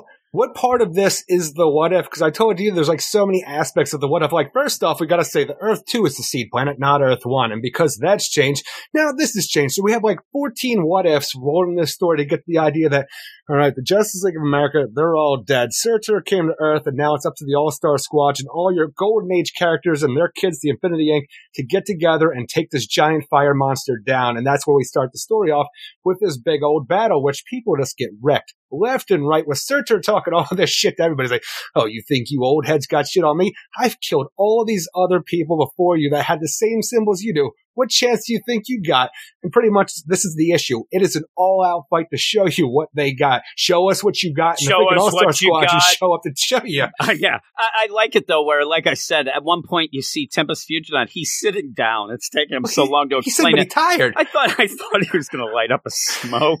Like, He's been yeah, I'll walking be with you in a second. all day. Seriously, his jaw's been going too. And, and so when you get into it, it is an all-out battle. Now, why I think that I didn't mind this as much? First off, it it doesn't like you said. It's kind of a lie of what it's supposed to be. But once you get Yeah. into it, It's pretty easy to follow. You could just the go with It's this. a lie, and it doesn't make sense with the way it's saying things work But out because it doesn't. in- it doesn't like you know. There's no reason for the JLA to have gone and done this for the connection that the JSA had originally, and why they originally went. Besides for DC's in-house ideas, like we got to get these old heads out of here. We've got the new bloods down here. Everybody wants to read about. I just like once I got in, I could enjoy the battle and the characters. And Steve Orlando actually writes these a little less Steve Orlando esque Oh than, no, he, it's, it's he does a very lot. less Steve. I, I actually dig the Very dialogue good. and the situations that Yeah. he's throwing down and here. this is the stuff that he loves. This is the stuff that he loves so much. And I think they just said, Crisis, he just decided he's going to do what he's going to do. But once you get into it, the battle itself, really, to me, and this is what I said before we recorded, I would have loved that these tales, all of a sudden we realized that they're all connected in a way that we're going to get almost like in a weird way when we left Convergence and those characters went off Yeah, to stop it. like we would have something like that. Like at the end of each of these something or somebody went off to do something that would be able to help because really if you read this as okay Surtur he's kind of like the batman who laughs uh, it really plays out almost like what's going on You are in death reading way metal. too much no, into I'm saying this. i'm not reading into it. I'm saying it's almost the exact same story as what we're already getting in death metal. You are just getting this big bad Surtur that it, it has no connection. None of these do but I'm saying it, it's very similar to just the story. He's come, he's wrecking house, he's destroying everything, and they have to have a last ditch effort. So even in this, it has a little bit of that last stories deal where they're all one night left. They have to come up with a plan. They know they're going to die, all of that. So I didn't mind it because it was just a story that we had a bunch of, you know, classic characters trying to do their thing with a couple callbacks and things like that. So I didn't mind it. And the dialogue is okay, but I like the personal moments where you do have quickly, you know, S- Supergirl, you know, getting wrecked. All these other characters. I have Hawk, Hawkman's down. Power so you have Hawkgirl. Like I'm going to end up having to, uh, you know, do stuff for him, and everybody has their reasons to go forward. You get, you know, Johnny Thunder, and the he's not able to get the Thunderbolt. Everybody is just like getting that. wrecked. I'm like, okay, All Star Squadron, let's give him hell. And right away, you know, Hawkman's dying, freaking Hawk Girl's dying. You know, the Spectre decides he's going to take on Surtur. His head explodes out there. The dynamite and the TNT explode out. The ring flies off through Dick Grayson's Dick face. Grayson, just, Just kills destroys him right there. I'm like, head. This initial battle is like you have you can blame you want to blame Surtur, the big bad of this whole thing, but it is just a domino effect of everybody just dying all at once from all these situations going to the point where it's like, all right, there's Phantom Girl. Oh yeah, she's dead. And like, there's freaking, you know, the Star Spangled Kid. Oh, he don't have a face no more. All right, look, there, there's Wonder Woman. She's gonna fly that invisible jet into. Oh shit, there goes Wonder Woman. This whole thing is just over and over again. You are just watching your heroes fall to the point where they decide, all right, look, Washington D.C. is all in flames right now. Surtur has just whooped our asses something fierce, like all of Infinity Inc., oh, friggin' all the auxiliary members of the JSA going into the All Star Squadron. Everybody's essentially down. We just have to fall back at this point and decided, all right, who do we got left? Because things aren't working well for this. Because we don't have the bodies of gods to, like, you know, to uh, take over in this point in time, like, you know, the original story had, which allowed them to come back and the idea that it was a never ending battle. So every time that everybody would die and even the, like, the Lords of Ragnarok would die there, it would just, the fight would just start all over again. It'd be an endless cycle to keep this thing from ever making sure it got to Earth. But when you have this whole thing, when you trying to take your, like, you know, idea of who's left and you'd call yourself the Justice Society of Earth because now you are fighting for all of Earth, just not America. And you have to go through, it's like, all right, we got Wildcat, we got up. Huntress, we got Superman and Lois Lane, we got Obsidian, Green Arrow, I mean Green Light, uh, Green Lantern, Jay Garrick, Johnny Thunder, Aquaman, the original freaking messed up, you know, Golden Age Aquaman. You have Starman, Sandman, and Hawkgirl left, and Fury, Wonder Woman's daughter. That's pretty much it for this meeting to talk about how we're going to take back to Earth. And even the idea is like, Sam I had a dream about this, you know, 50 years ago, and now it's finally coming to pass. We got to do some shit about this. And Wildcat, like you said, the idea that Wildcat is going to go to a Johnny Thunder who thinks himself the big goof of the team, almost the mascot. Like, what can I do? I have a Magic Thunderbolt, and also my Magic Thunderbolt, after seeing Surtur, this, like take out the Spectre and everything like that, he's too afraid to come He's out of his pen. So what could a Johnny Thunder do? And it's almost like the way we had it at the end of um Infinity War for the Avengers movie, where the Hulk, after taking on Thanos, he's too afraid Yeah, to come out of Bruce. Banner at this point. So you just have Johnny Thunder like getting a pep talk by Wildcat, like, look, I always knew it's going to come down to you, the freaking muscle in the heart, the baby. heart. Yeah, I, That's I right. like that. And that again, I know this means nothing. Even It even Starman nothing, and Jay but- Garrick trying to come up with an idea to create a black hole, like a black hole in the center of Surtur to engulf all his energy right there. Them working this plan out and just having those little individual moments, like the idea of Hawk Girl and you know Huntress and stuff like that. Huntress talking about what she Huntress, lost yeah. with, uh, with Catwoman and Batman being and this dead is for a while. Wayne. If people Dick don't Grayson know, being dead. Exactly. The Helena Wayne version of Huntress. And even the idea of like, you know, Aquaman. Well, the Aquaman's the weirdest part. He just really wants to make sure that you know that he is the Golden Age fucking lab, you know, created he Aquaman doesn't at really have point. much of a connection, except that, and that's the thing. I like think that of nowhere, it's like this. And, and you, you've never been a joiner, Aquaman. I was my father's science Yeah, project from day one. I was me. born on just a human made to breathe underwater. He is just woe storm. Like, did you even want the world to continue, No, Aquaman? he Is that what doesn't want getting it. at He, right what he's telling him is he wants it all to end right then. He's Let like, I am a burn." monstrosity. uh, but yeah, so there are times when I think that normal people, people especially that haven't read some of the classic stuff, will be left behind. Uh, like when you have Sandman, he's waxing poetic about you know what he has to do and what he's going for, family, but all that. But then some of the stuff is in Well, the even when you have. Alan Scott and Obsidian Todd right there, like they're talking about the idea I where like you know that though, but Obsidian is. Alan Scott's, you know, son and stuff like that. And so was Jade, Jenny Lynn. And they never really knew each other. Alan didn't know anything about these kids until they were adults. Now he has the the time to actually, you know, be a father to them while they're all, now already adults. They've started Infinity Inc. They're all planted, but now Jenny Lynn, you know, Jade, she's dead. And like, I- I'm sorry, I was never there for you, Todd. You have this moment where Alan can It's go nice and talk moment. about, you know, I'm, I never knew you were alive, but if I did, I would want to be there for your lives, and I want to be there. I want to create a world where we can have this now. I want to save the world, and I want you by my side. Yeah, and and I like these moments. And again, a lot of that last story deal. People like the smoochy smoochies, and I'm going to marry you, and all that. I actually like this because it gives you that sense of dread that's coming up, but seeing why they're heroes. I, I didn't, you know, the last Tales deal. What got me is, you know. Just because Oliver's going to ask, you know, Dinah to marry him, eh, that's not giving me, that's nice. That's fan service deal. But I like this when they are coming up against somebody that you mentioned the people in this fight cool characters. A lot of people like them. The best characters are dead, and they got decimated. Says and you. So I'm telling you, I'm saying power wise mainly. I'm not saying that you like them less. Uh, but You they're, have the they're Green. Lantern. You have a speedster Jay Garrick. Spectre you have just got Starman. decimated, and uh, if Spectre gets taken down, Like, I'm don't even. I don't even understand why the Spectre was here because the Spectre should have been dead to begin with and actually gone and sent everybody back and warned the thing. Like the reason that he was in the original story was to warn everybody and pretty much send them back to like to get all this stuff started. So I don't even know why he's really here. No, he is, uh, but he is. He's dead.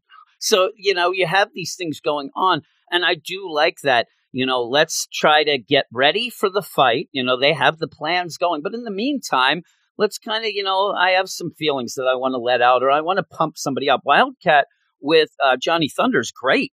And I do also like Alan Scott, like you said, his son Todd, he hasn't been there for him. He wants to be there, but also says, I want to do something that gives His his, his mother, like you know, was a crazy and like this is the idea of going back. It's one of those things I love. Like, thank God the DC Universe app or the DC Infinite app stuff like that because these great stories about these characters, you can go back and like, you know what, I do want to dive into a JSA after this, and that's I why I too. love these stories because it actually gets you like, well, shit, I haven't read this before. I want to go back and read some more about this, like the old Infinity Inc. and stuff. Like, I, I haven't read a ton of it, but like.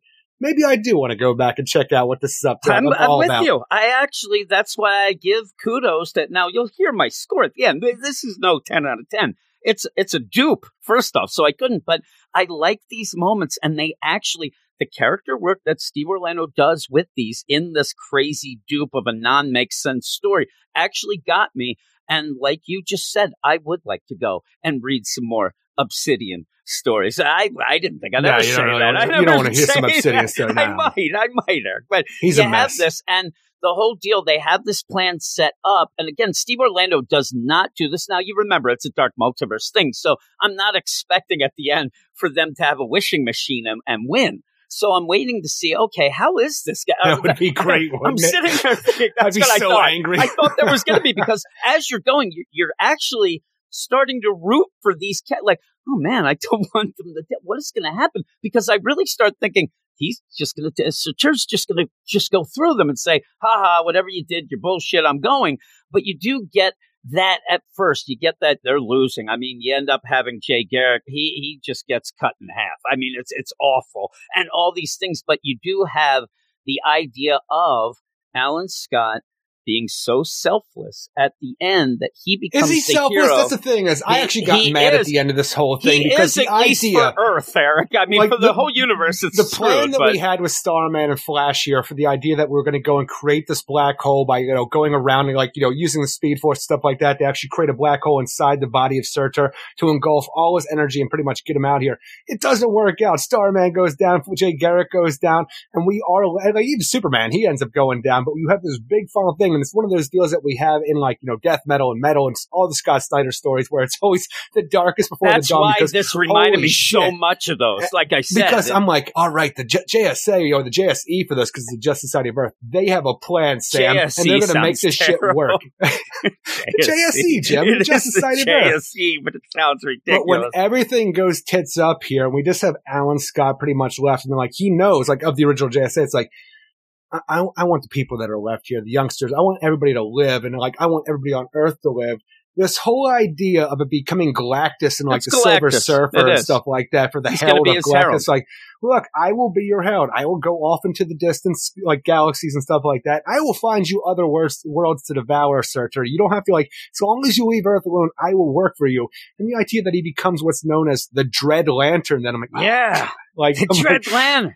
Like It's like is, the Gloom you're, Patrol. you're saying the selflessness of Alan Scott. Yes, I have protected my world, but now I have taken on all this extra power from Surtur to become his Dread Lantern, and I have doomed so many more planets. I'm Eh, like, you know, you're a cares? monster, Who Alan Scott. cares about them aliens? And I'm just sitting here like, oh, must be Dark Multiverse. You, you know what I actually wanted? I wanted at the end, but again, it kind of, well, you still could have the whole Dark Multiverse deal. I actually wish there was some way that they kind of figured out. Now, I know this, we'd have to work this out. Don't start throwing shade at me, Eric, that it doesn't make sense. But I would have liked the idea that the plan, if this came to it, is that Alan Scott would have, say, I'll be your herald. He gets powered up to do that, somehow can create a pocket dimension, a pocket universe that they trick Surtur into going. And then you have that endless cycle that you had during the original story, but now it's just Alan Scott and Surtur in that going through these endless battles that it is then a sacrifice of Alan Scott fully no because sense. well it could if you had to if you ended up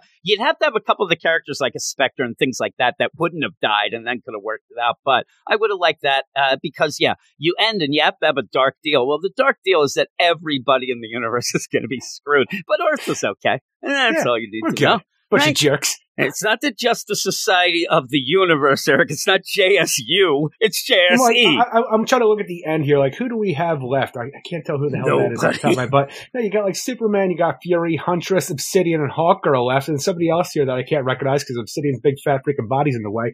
But uh, it's just a lot of we have legacy deals. just and- just go back though for when all of our JSA All Star Squadron members and Infinity Inc. were all like, look at the amount of people on that awesome spread page when he's like, you know, give them hell and stuff like that, and he says we're the All Star Squad.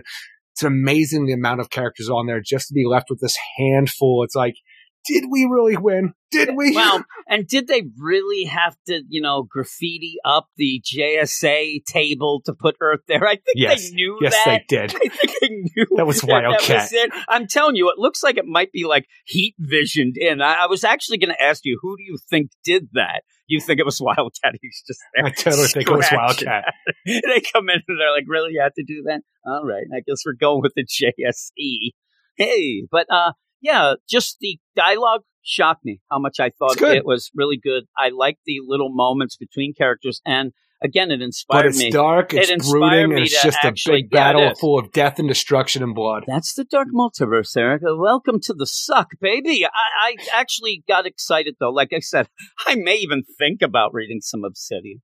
I'll think about it until I, Yeah, I'm until like, I get you're a fucking liar. upstairs. I say that I think about a lot of things, but it actually made me interested in the characters. And the problem is, though, is I know enough, and especially like Obsidian, I will thank you, Eric, uh, for being such a nice teacher. I thought I was teaching you. You were teaching me all along because we have had talks about Obsidian and Jade. You Yeah. have told me what you know about them, and you know, I, so I knew enough that when this came up, I actually knew at least the connection. I'm like, that's cool. Jade is gone, all that. So I actually was more involved with this. This one, this one has to be like the most non-user friendly. But I keep saying that to a lot of these. But really, with Crisis being a big story, you would think people would know the gist of it, and then you dupe them and twist and turn into something else. But I think that people, There- if there's they nothing crisis related to this at all.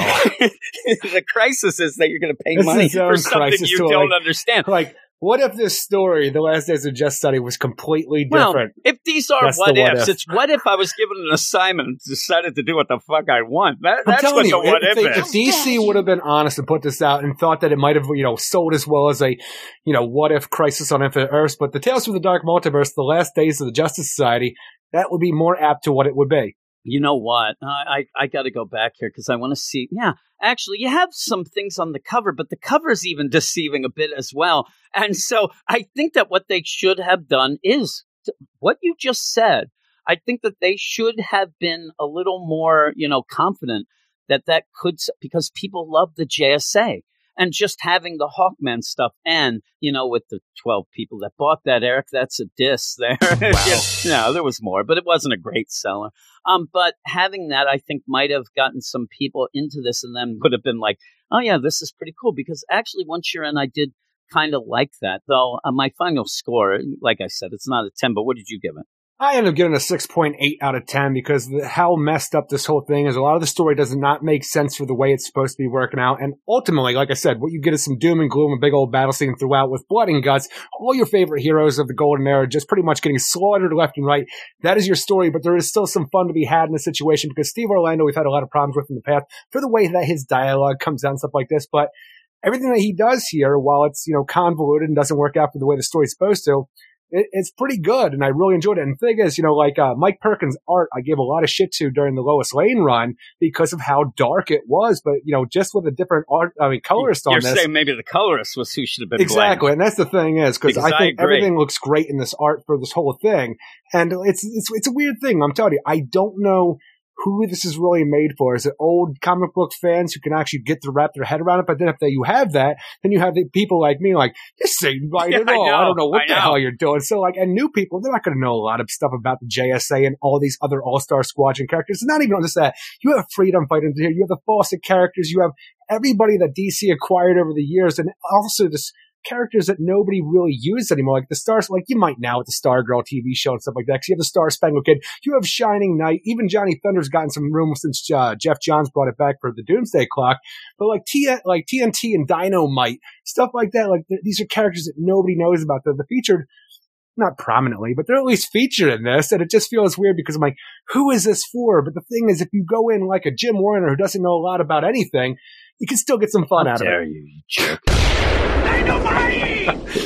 He's I- dead now. He's yeah. still Dick Grayson. I hope you're happy. I'm going to give it a uh, 7.6, Eric. What did you give that last stories of the Seven point five. Exactly. So this is better. That's why, Eric. I knew that you I'm gave it that. I'm everything that you liked about more. this is what you didn't like about No, the, the last it's stories. actually because this is giving me more of the feels towards what's happening in the battles. The other thing was just fan service, where they didn't even seem to even know what the story was. Oh my god, you, you have Batgirl bitching and moaning, and then oh, let's get married, Nightwing. Okay, you're married. Get out of here, kids. And and that I like this because what I said when we talked about that.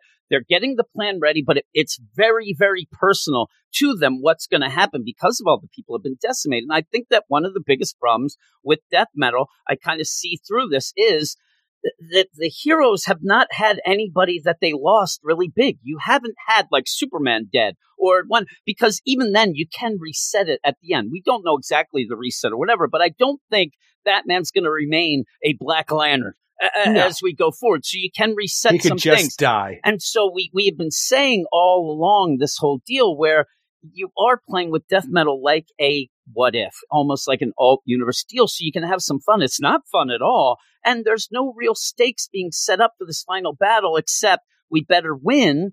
There's not like, oh my God, that So because you know that the DC characters aren't going to lose in the end, you can't take any joy out no, of it. what I want is in the whole death metal, like they're going to go against the Batman who laughs. But if the Batman who laughs already killed Superman, then you're going to get even like this with Johnny Thunder. What would Dick Grayson be able to do against him then? You don't have that, you know, uh, you know, matchups thing where you can say, "Oh my God, you know, all these things just decimated these big." We haven't had any deaths. So you're telling me these stories should have happened after this next issue of Death Metal that we've already talked about? what stories? The The last stories of DCU. That we should have a lot of people during the battle at first, and then we should take a short break no, I we have just these said stories. that all that all I'm saying is that last stories of DCU was 100% fan service bullshit. That they said, okay, what do people want? Well, they want to have you know Arthur uh, be there with Mara and the baby. Okay, let's do that. Oh well, they everybody wants Nightwing and Batgirl to get married. Okay, well, have a false kind of wedding with that. All it was was just fan service stuff to get people's money. I mean, there was no real. I, you know, we're going to be talking and already did talk about death metal. You didn't see shit from from those tales. I mean, you don't even get a Sinestro's there. Thank God I'm a Green Lantern. I mean, we got nothing. That was all well, just didn't make any sense. I'm telling you, I guarantee you that that last story's nonsense was written way past what anybody had done, and they just said we need some other thing. Throw these together. Here you go. You make a story about Nightwing and, and Batgirl, and they, they they weren't anything connected or integral to it. What I wanted to see was that the stakes going, not party time USA before we end up going off to the last battle. Uh, and well, that's, that's, like what the you got tales from the Dark Multiverse. They're not integral for us to know the Dark Multiverse, but they're Well, here no, to but- enjoy at the But time. we know that these aren't integral. They, these aren't exactly the full out tie ins to death metal. Those others are pushed as full out tie ins. And when you end up getting, you know, the deal, there are people who are going to collect all those, like, I don't know why, Manship, and they're going to think that you need to get that to be able to enjoy the whole story. And it's just, these are, we know these are sides. I actually These found that one of the most enjoyable parts of the story. What's that? The, t- the last t- tales of the Dark, the last stories of the Yeah, DC I, universe. I, I thought that it was just uh, anything to dupe people into buying something and was just nothing that meant anything except, hey, let's get some, you know, feels because everybody wants to get married is basically what it ended up being. And even with that, you end up like in this, I would have rather in that Tales to have a Wally West go to Donna Troy and say, I am going to win this battle tomorrow by myself because if I do, Roy might be back because I fucked up. I ended up killing him by accident, and I am going to go with my heart that this will reset shit when we're done. I'll do it. I don't need a tip of a cap from a zombie. Hey there, buddy. Zombie there. He tips the cap, his fucking thumb falls off. I don't know what's going on. Like that's the sort of thing that I liked with this. Like we're, we're done, and it really hit me with with Alan Scott saying, "I need to." It's almost like a flashpoint, Thomas Wayne. I need to do something.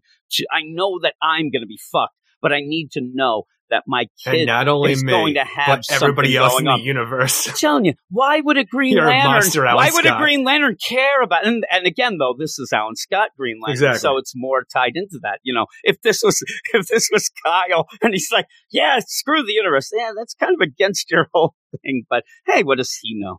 But yeah, I, I actually did like this He a is little more fueled by the that. magic fires of life, though, Jim. Yeah, he is. But yeah, it actually also He is a me. lantern. It shocked me that this this dialogue was actually so good. Way to go, It was really good. Stevie boy, he did it. He got me, and I, I like the deal. But yeah, that I'm telling you, the, I don't like things that are just fan service shit that's just thrown out there to try to dupe people like Eric Shea. And so, like Tales from the Dark lives. Multiverse, Crisis on Infinite Earths. No, this is just uh, so. Like I said, this is its own That's fan thing. service title that's Yeah. duping everybody. No, but I'm saying this is its own thing. I know what I'm getting here. I keep wondering why these tie-ins to death metal specifically don't do anything for the main story, and they keep duping me, which pisses me off. So there you go. There you go. This is just what it is. If you, if you have read one of these, you know what the hell is going on, and it's not supposed to really ad- advance anything. These are what ifs in the dark multiverse, which mean you don't even like the dark multiverse. So but it. but I like some of these. We haven't liked the majority of them.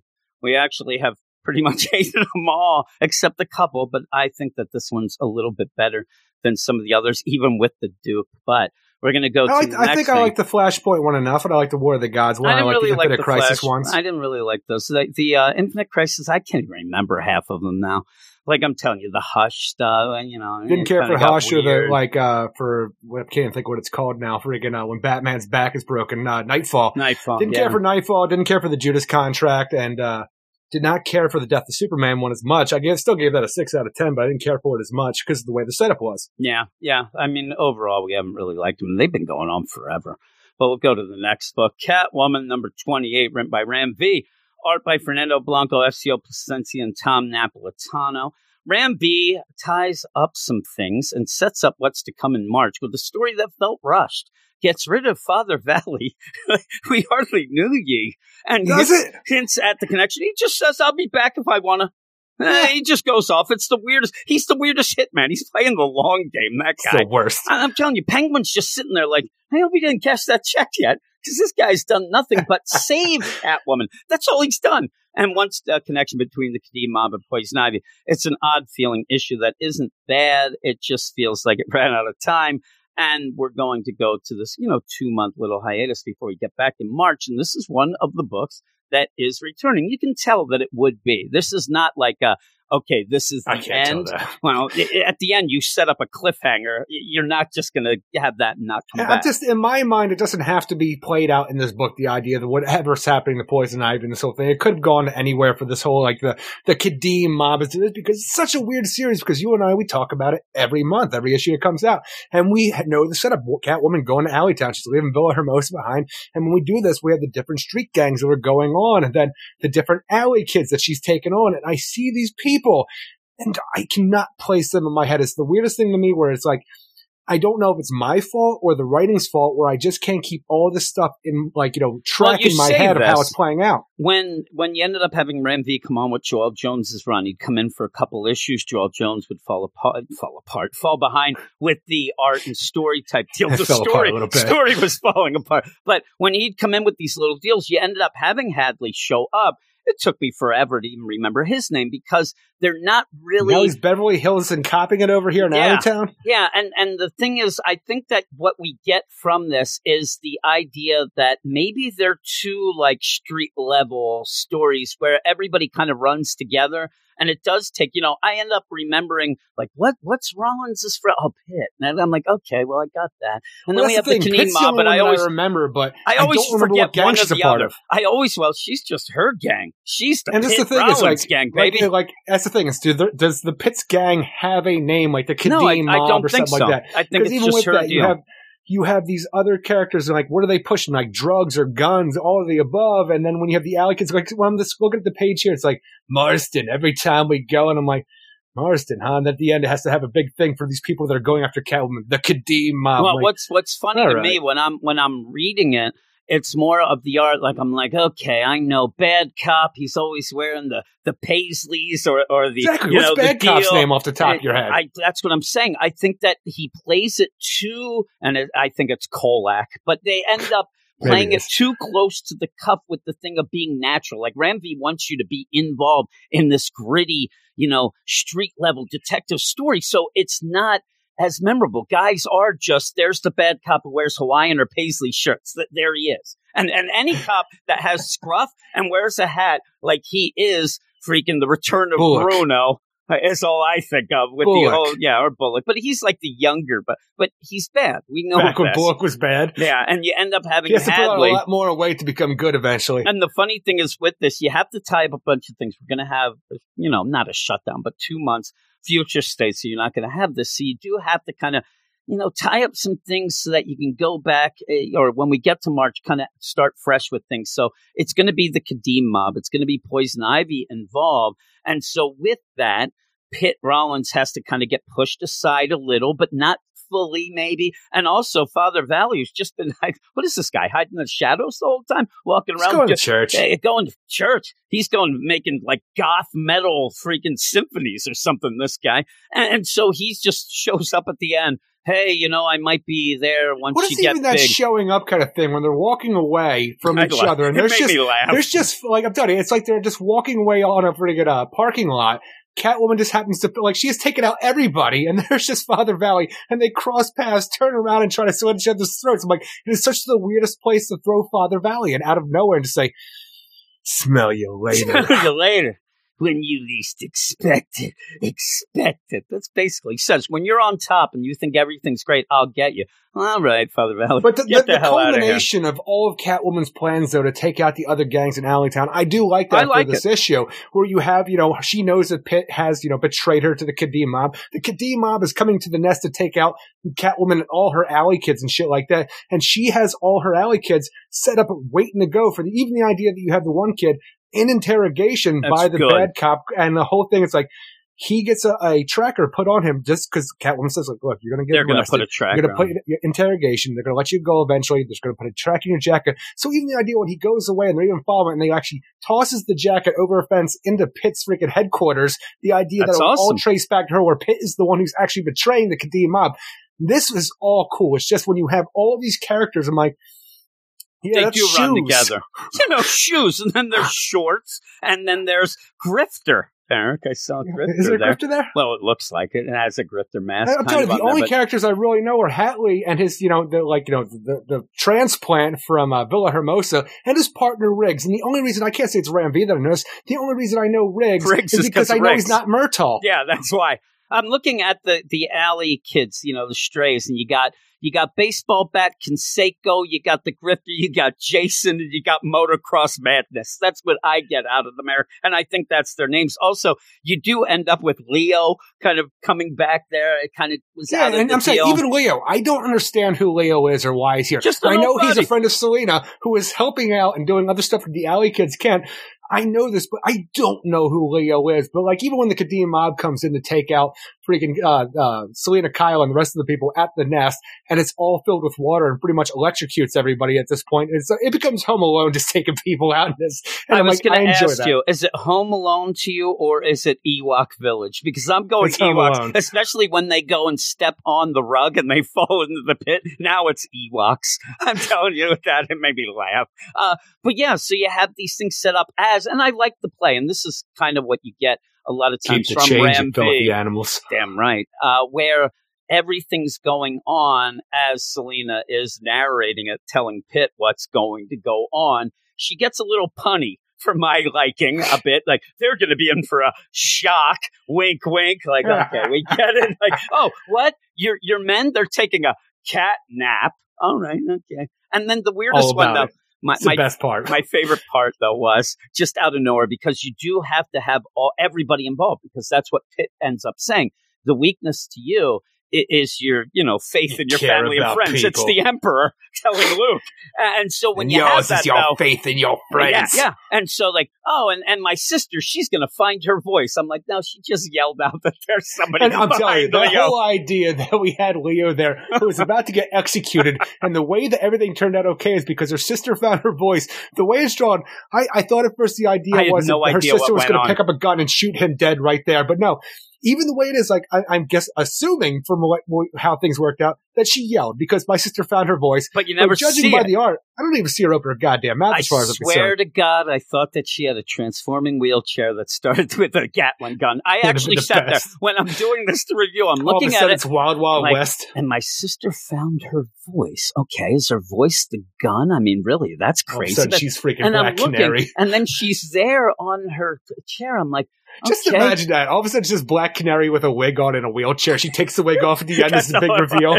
Winks at us. Does a canary Uh, cry? And like, hey, She found her hey, voice. hey, Pitt, don't didn't happen. in cry. You could get that, right?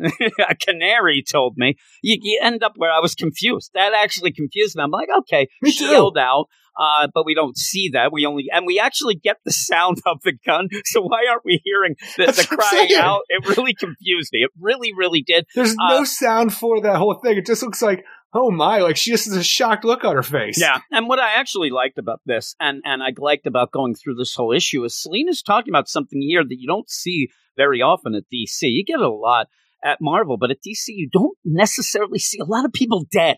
Usually it'll be like the the hitman will get shot in the shoulder and be uh-huh. hurt, and they'll take him away. This I- I'm just dead. sitting here. We just got done talking about a book where pretty much everybody No, died. I'm saying that was Elseworlds. I'm talking Okay. about like Batman or Robin or whatever. Even Jason Todd.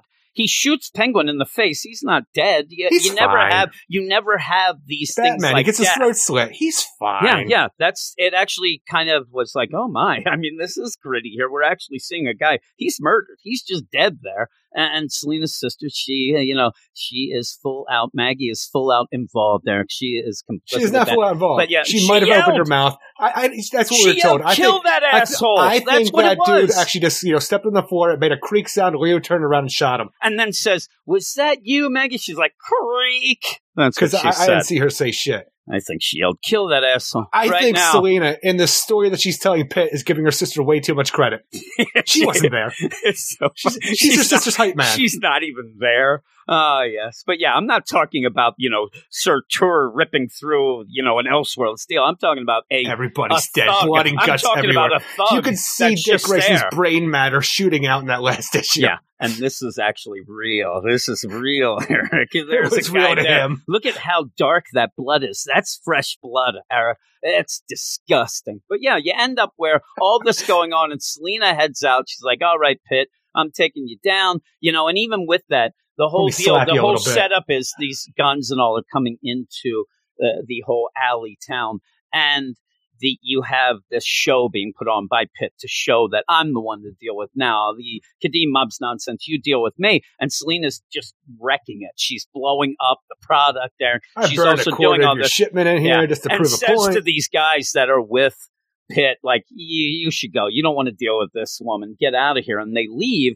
Uh, so that sets up, you know, you have Pitt real pissed. Obviously, she might come back to get that, but all that is also where the police are Pitt do- watch the her P's thinking Pitt. Well, Pitt is got the, the police on her now because Yeah. of what's going on The- because the- of the we say the police, but it's more the dirty cops on who are tied back But to the still, Kadeem mob who are looking to see what's going on. And that's the thing is, you have the dirty cops who can then alert the real cops with their dirty information. So you have everybody against Pitt at this point. Yeah, and even with the idea, you, you All care too much about those kids, and you put the kids and your sister in dangerously the slaps slaps you right in that face, and then when you end up having Negan, Like, what does the- Selina think she's doing after she like leaves Pitt? We have half a quarter of her shipment burning in the background, and she is just walking through the dock area of the Yeah. loading bay, stuff like that. And all of a sudden, you just you just have this goth, you know, freaking nine inch nails looking dude walking towards you, like with all this fire. I'm telling you, you were It's walking away from an action scene essentially, where all this fire, and she's just a badass walking away from this explosion. Why? Like this? This is such a weird interaction. We have Father Valley and her just cross paths. Like you have this entire dock, and they're right next to each other. It's not like this is like a the, walking path of the dock. Like it's why like are they a, so it's close like and they're okay with it? It's like a sexy heat, Eric, or they're going to meet, but they end up meeting, and this is where again, it's, Embracing. it's Father Valley just getting sent away for a while because he basically said, I like too, he's like, uh, when he first says his deal, now then, take your weapons, your quiver and your bow, and go out to the field and hunt game for me. And then Selina's like, I'm like, what the hell just happened? Talking about? He's like, that's Genesis 27. she's like, really? But she's, I am I like a man with a biblical, uh, you know, he's like, yeah, I can't dance. That's from Genesis album, whatever. Uh, you know, it starts doing that. But yeah, you end up having all I this. want that bad guy. Can DC do that if they can, Can just be print like this and like they don't have to actually pay rights to this song?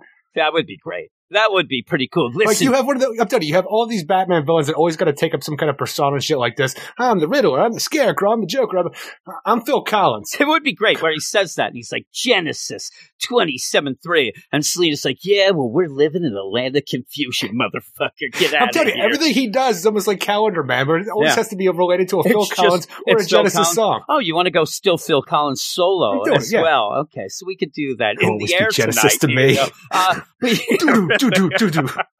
that's how, that's how his gun That's how he shoots. That's how his gun fires. oh my, we should do that. That would be great. Phil Collins is the Like, Antichrist. like I'm telling you, when you write this stuff out, do you have to have rights to the song like you would on a podcast or I radio don't know. or You like see that? some weird ass shit where they have little bits going on. I do think Oasis has said that Phil Collins is the I don't Antichrist. care so he is good, right? Yeah, you could have all of that, it would be great. But yeah, so that it's basically Father Valley saying, yeah, when you least expect it and you think you're the best and you're on top, that's when I'll come back. I'm like, she ain't never on top. I mean, she's always struggling, so yeah, get out of here. That's not what He's I've just heard. going away. Well, true. Uh, that's only on rooftops. So he's then, and that's what he's saying. He's going to be peeping whenever you're on top. I'll be there.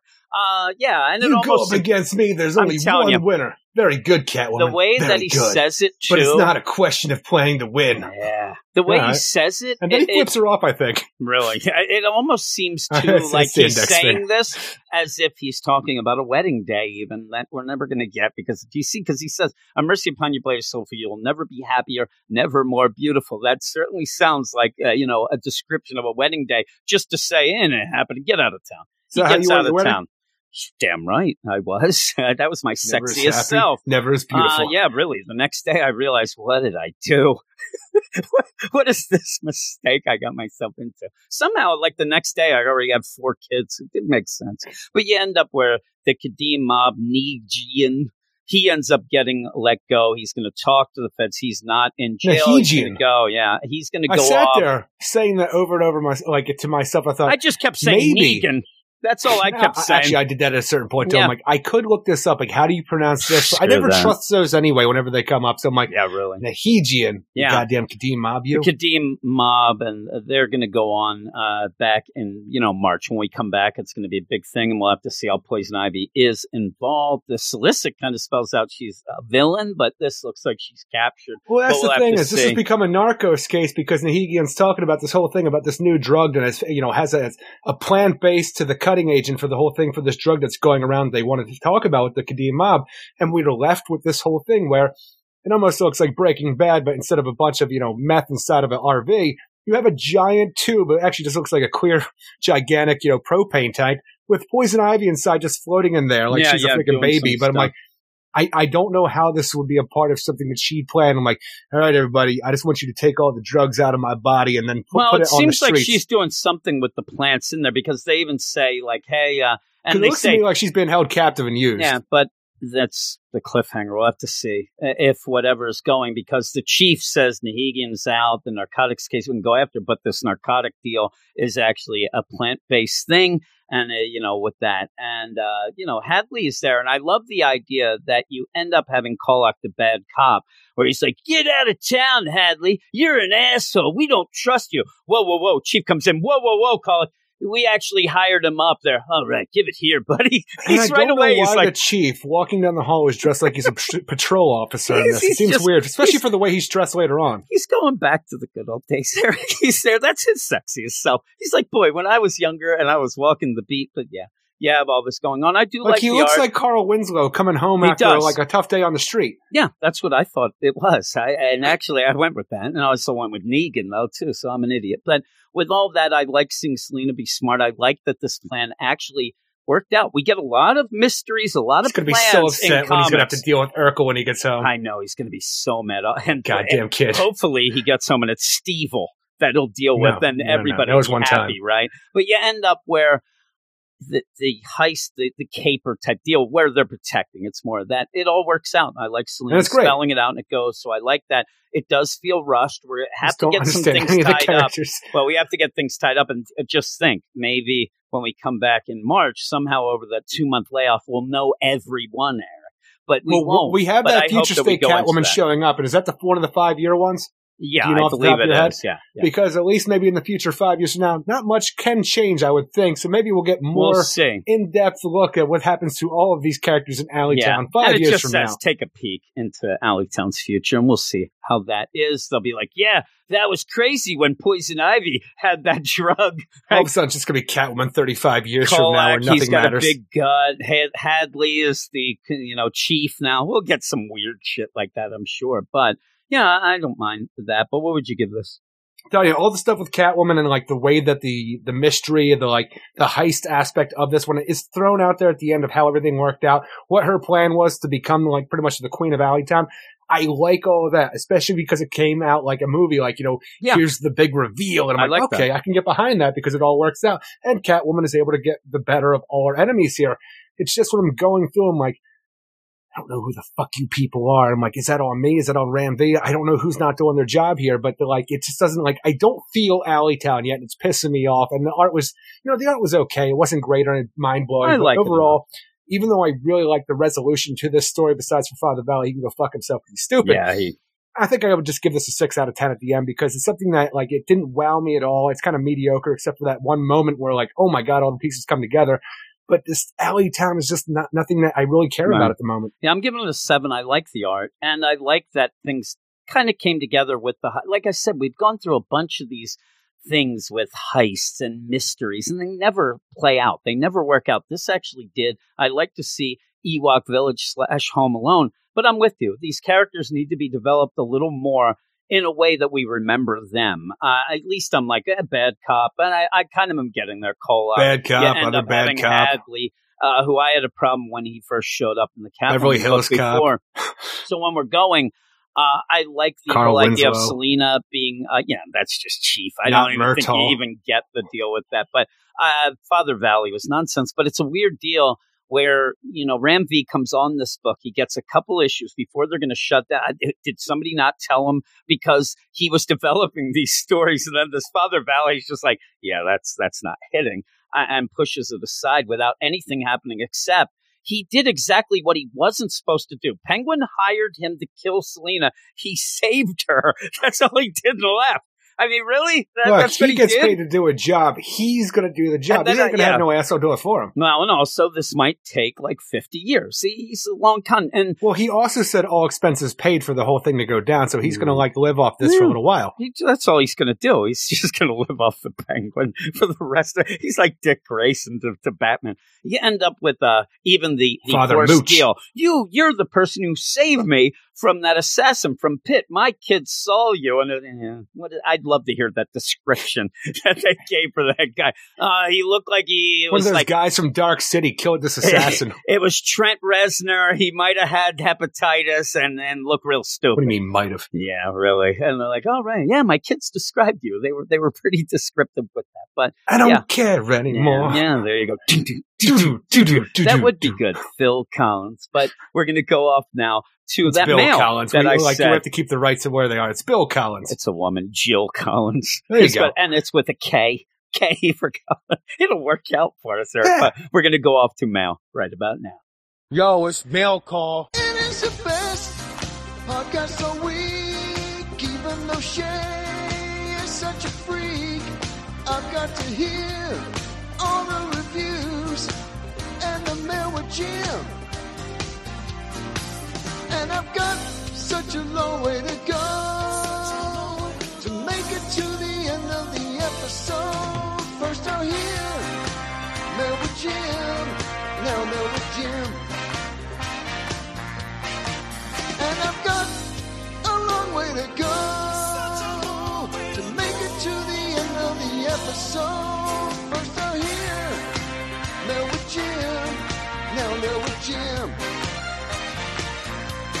Gonna hear Mail with Jim.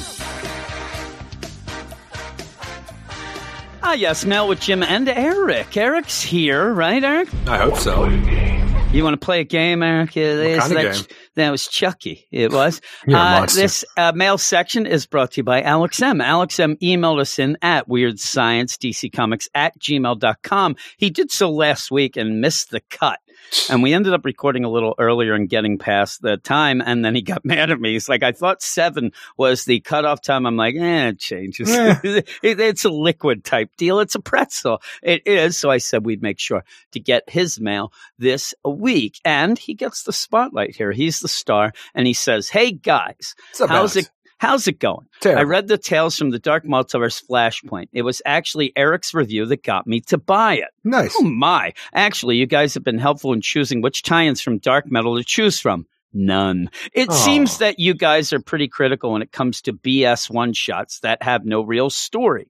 I would hope that everybody would be critical of that. Uh, the worst one for me, more disappointing than the quality, was the Death Metal Guidebook. I th- I actually liked the Death Metal Cookbook, but they, they didn't have that. I think the opening storyline Wah, explaining the origin of the crisis was great. And when they dropped the big ball or the ball big time, instead of an actual guided tour of the world that we see on the map, we get a bunch of nothing stories. We we could have maybe even seen that you know people were living in cities still and going through their lives, which seems to fit a lot of these multi-story tie-ins. Has there been one Dark Multiverse title with multiple writers doing short stories that you have really enjoyed? The uh, the last stories of the DC universe. Yeah, I, I didn't like that. I didn't like that at all. To my knowledge, Jay from Canada says this in his top five issues of all time. To my knowledge, there hasn't because I haven't bought one since then. I checked the scores for all the tie-ins. Honestly, these reviews are what comic book reviewing is perfect for because the nothing tie-in can really cause some damage in readers' trust. Some veteran readers are able to accept that not everything is going to be great or even good at that some comics come short. To me, that's fine when it comes to a long series. The only time I've wanted to burn a current series I was buying was Batman and the Outsiders, Eric. A lot of nothing nothing happened going on entire in that. series. No, nothing did. And I, I saw that coming real quick. And a lot of people gave me a lot of shit, even to the very end. A lot of time reading that series was spent anticipating for something to happen that never did. And also, what a terrible pairing of writer and artist, both of which I respect tremendously, maybe less now for the writer. It was kind of like a movie where there is no chemistry between the lead actor and actress. That series was really awful, totally guilty of being just as bland as Jim's cooking. Ooh, wait, Oh shade. my! Really? Right now, I'm making. I'm in the process of making as we speak, which is always playing the devil's hand. I'm making He orange chicken and rice. Eric, that that sounds pretty good, right? Yeah, you Not just gonna grab some chicken, throw some orange juice in there, bam, dinner's on, No, boys. no, I, I'm I'm going to end up making somebody eat a rotten orange, and if they don't, I call them chicken. That's a game we play. But I digress. What I think I am trying to say is that you never know what you're going to get with a tie-in or a one-shot comic like Tales from the Dark Multiverse or like Endless Winter. So reviews to these are really important for my wallet and my sanity. For instance, I agreed that Death Metal Trinity Crisis was both pretty good and was necessary read, and and it was until it wasn't. That's kind of what got me mad. The idea we're going to change these crises, you end up going there, and it's like, eh, we we kind of aren't doing that. But that was important then, Yeah. and was one of our favorites. So, have there been any other tie-ins that was important as the Trinity Crisis, I think that was the most important one. Speed metal was Uh, kind of along those lines too, but like that, it didn't really go anywhere with what that you had set up, what that story was all about. But I would say both of those, Trinity Crisis and Speed Metal, are probably the two most important ones. As you're reading, you find out later, okay, it didn't really mean much. A lot of the others seem like, you know, got to the worst of the worst were pretty much cash ins, right? They ended up seeming like they were cash well, even if you want to deal with the idea like that with the Just League series, when it became a death metal tie-in, crossover, whatever you want to call it at that point, I'm guessing just tie-in. But you know, stopping Perpetua's throne from powering her, that feels big, and but it, you never really see what that means. No. I, um, here's the deal. Listen, I, I, I like you, Eric. You know, you're, you're a good guy. So I'm going to give you a little, you know, a little bit of a push here. I do think that if you're reading death metal and you are wanting a little more of a personal touch, if you want something that makes the thing seem like it's got a little more heart than those last tales, that actually would be one of the ones that I would suggest. If that's what you thought you really needed, I didn't. I just wanted that in the regular series. So maybe I did need it, but uh, that one not necessarily needed, but not. Uh, it's not like I keep saying Doom Buggy Batman. You know, y- Right. that was bullshit. You so love that baby. Yeah, I, I laughed at the baby. I didn't love the baby, but I did laugh at the baby. But now uh, has me intrigued is Tales from the Dark Multiverse Death Metal. Now, hear me out. He wants to get this death metal one that we're getting, uh, I think, next week. Secret I thought Origin? this was, yeah, I thought this was the dumbest idea, but then I found out it was coming out just before the last issue of Death Metal. I feel like this potentially really neat idea that is quite meta and potentially at the same time a bit of a disaster. I, I'm worried. I'm worried about this one mainly because we we've had just nonsense with jokey stuff, and I, I think it's just going to be ridiculous. But however, there isn't something that uh, hasn't been done before, and I think it may be important than just a random one shot. So I'll be looking forward to the review when it comes out. I am just jump, um, hoping whichever one of you does the review doesn't come with too much prejudgment baggage. Cough, Jim he says. All right, I'm not doing it then. By the way, I really enjoyed Tales from the Dark Multiverse just don't have Flashpoint. baggage, man. Damn. I'm telling you, I got baggage galore. I got saddlebags here, Eric. I, have been eating a lot. Really good art and a moment that actually says ta- uh, Flashpoint. Really good art and a moment that actually broke your heart. Really? I didn't get that, but way to go, Mr. Hitch. Way to go, Mr. Hitch. I, uh, I I didn't get much feels from from these what if dark multiverse things. I have to admit the uh, deal, but yeah, with this death metal, I'll go with you. Eric gets it. Alex M. I get it. from yeah, you get that book. And he says, "P.S. Why don't you do the D I D D Y, the Diddy song? You know, it's the D, the I, the D, the D, the I, the Y. I don't know. What the That's hell you're saying to me? we don't do it. He has some other Diddy song that he wants us to do. Oh, ain't doing that. I wish I had the song. Meow, That's more Biggie. I'm more of a Biggie fan anyway. But thanks, Alex. I will be sure not to review that book now. I'll make sure that that is off the docket just for you. I, it pains me, but we'll see. I'm probably going to check that out uh, right away, though. We'll see what that's all about. But hey, that is the mail. Thanks, Alex. He got it in this week. Uh, no Thank other mail. So we're going to go off uh, and go back to the books.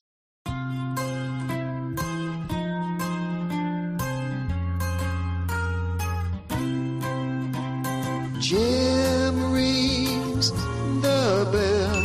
This means Shay's reviews are going well. Jim rings the bell. Jim rings the bell. Eric Shay's reviews are all the bomb. Eric's the bomb. And if Shay's recaps are read without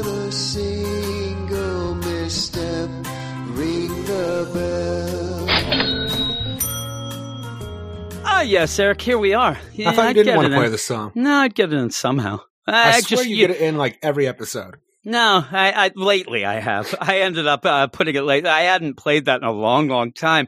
Uh, but now since you mention it, and you say I get it in all the time. I figure, the hell? I almost put the uh, You stay You know, consistent. shot through the head Nightwing song as we Uh-huh. go into the finale of this volume of Nightwing. Not really. We're going to continue on with the numbering, which is odd to me on some books like this Nightwing when we come back in March. But this is kind of the end of an era in my mind where we're going to have Dan Jurgens finishing up this Nightwing deal. And since Rebirth, and I'm saying Rebirth, I'm not just saying Ric Grayson. Me and you Yeah. have talked about this before. Hasn't been great we ended up having a bunch of nonsense. I mean, if we're going to go back to Sam Humphries talking about being transformed by the sea, if we're going to have the things where Vicki Vale is stuck in a cell phone, we could even go back to the very, very beginning when you end up having things get completely changed from the weeks before that Grayson series. And it was just nonsense the whole time. So we're going to end the Ric Grayson back to Nightwing Dick Grayson with a holiday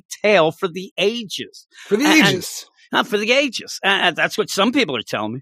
And the idea that you go into these holiday tales, kind of, you know, you already are a- step ahead in my mind because you can get the feels of the holidays and you can tell some things. You, you get a little help from the holidays themselves. You'd have to tell a story that makes sense within the book and makes Says sense within you. even the story because th- this is not great. Uh, It's not. And we'll tell you why we think it isn't uh, right now because a lot of people were arguing with me that they really love this and I don't get it. Nightwing number 77, written by Dan Jurgens, art by Ronan Cliquet, Nick Filardi, and, and World Designs.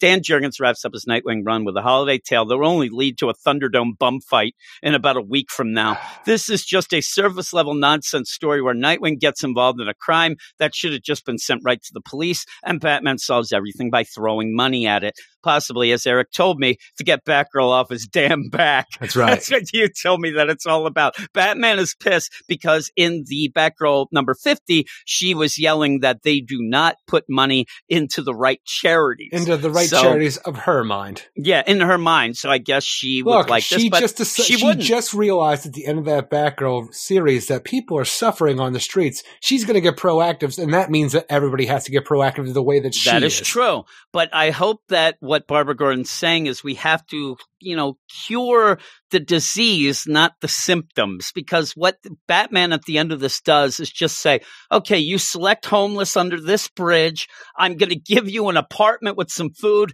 Have at it. There's I- I so mean, many really. bridges in Gotham Yeah, that are just really, going empty all right these now. other people are just like, why, why couldn't I have gotten a car I from picked the Oprah? wrong bridge. Right. You get an under. apartment. You get an apartment. And I just imagine because of that, the taxes are going to come in and things are going to be fucked. And even with that, we have a landscape now of Batman where he doesn't have as much money. The idea that he was supposed to be this Batman that had to go nitty gritty. He couldn't even live at the mansion. He's going into town. He's going to have an apartment, all these things. And now he's just giving away apartments and getting people jobs at the company that he was forced out of. And there you go. A lot of stakes involved here. But even so, you have a, a, a Christmas tale that pretty much involves Nightwing not doing much. He is Not not doing a lot. And as Eric will tell you, we're getting the worst of the two things going on this night. I mean, so angry about this night because you right away it's kind of cool because you have Batman, you have Nightwing in Gotham. They are working together. It's like this is what we've wanted for a long time. The Bat family doing things together. I'm like, okay, I can get behind this.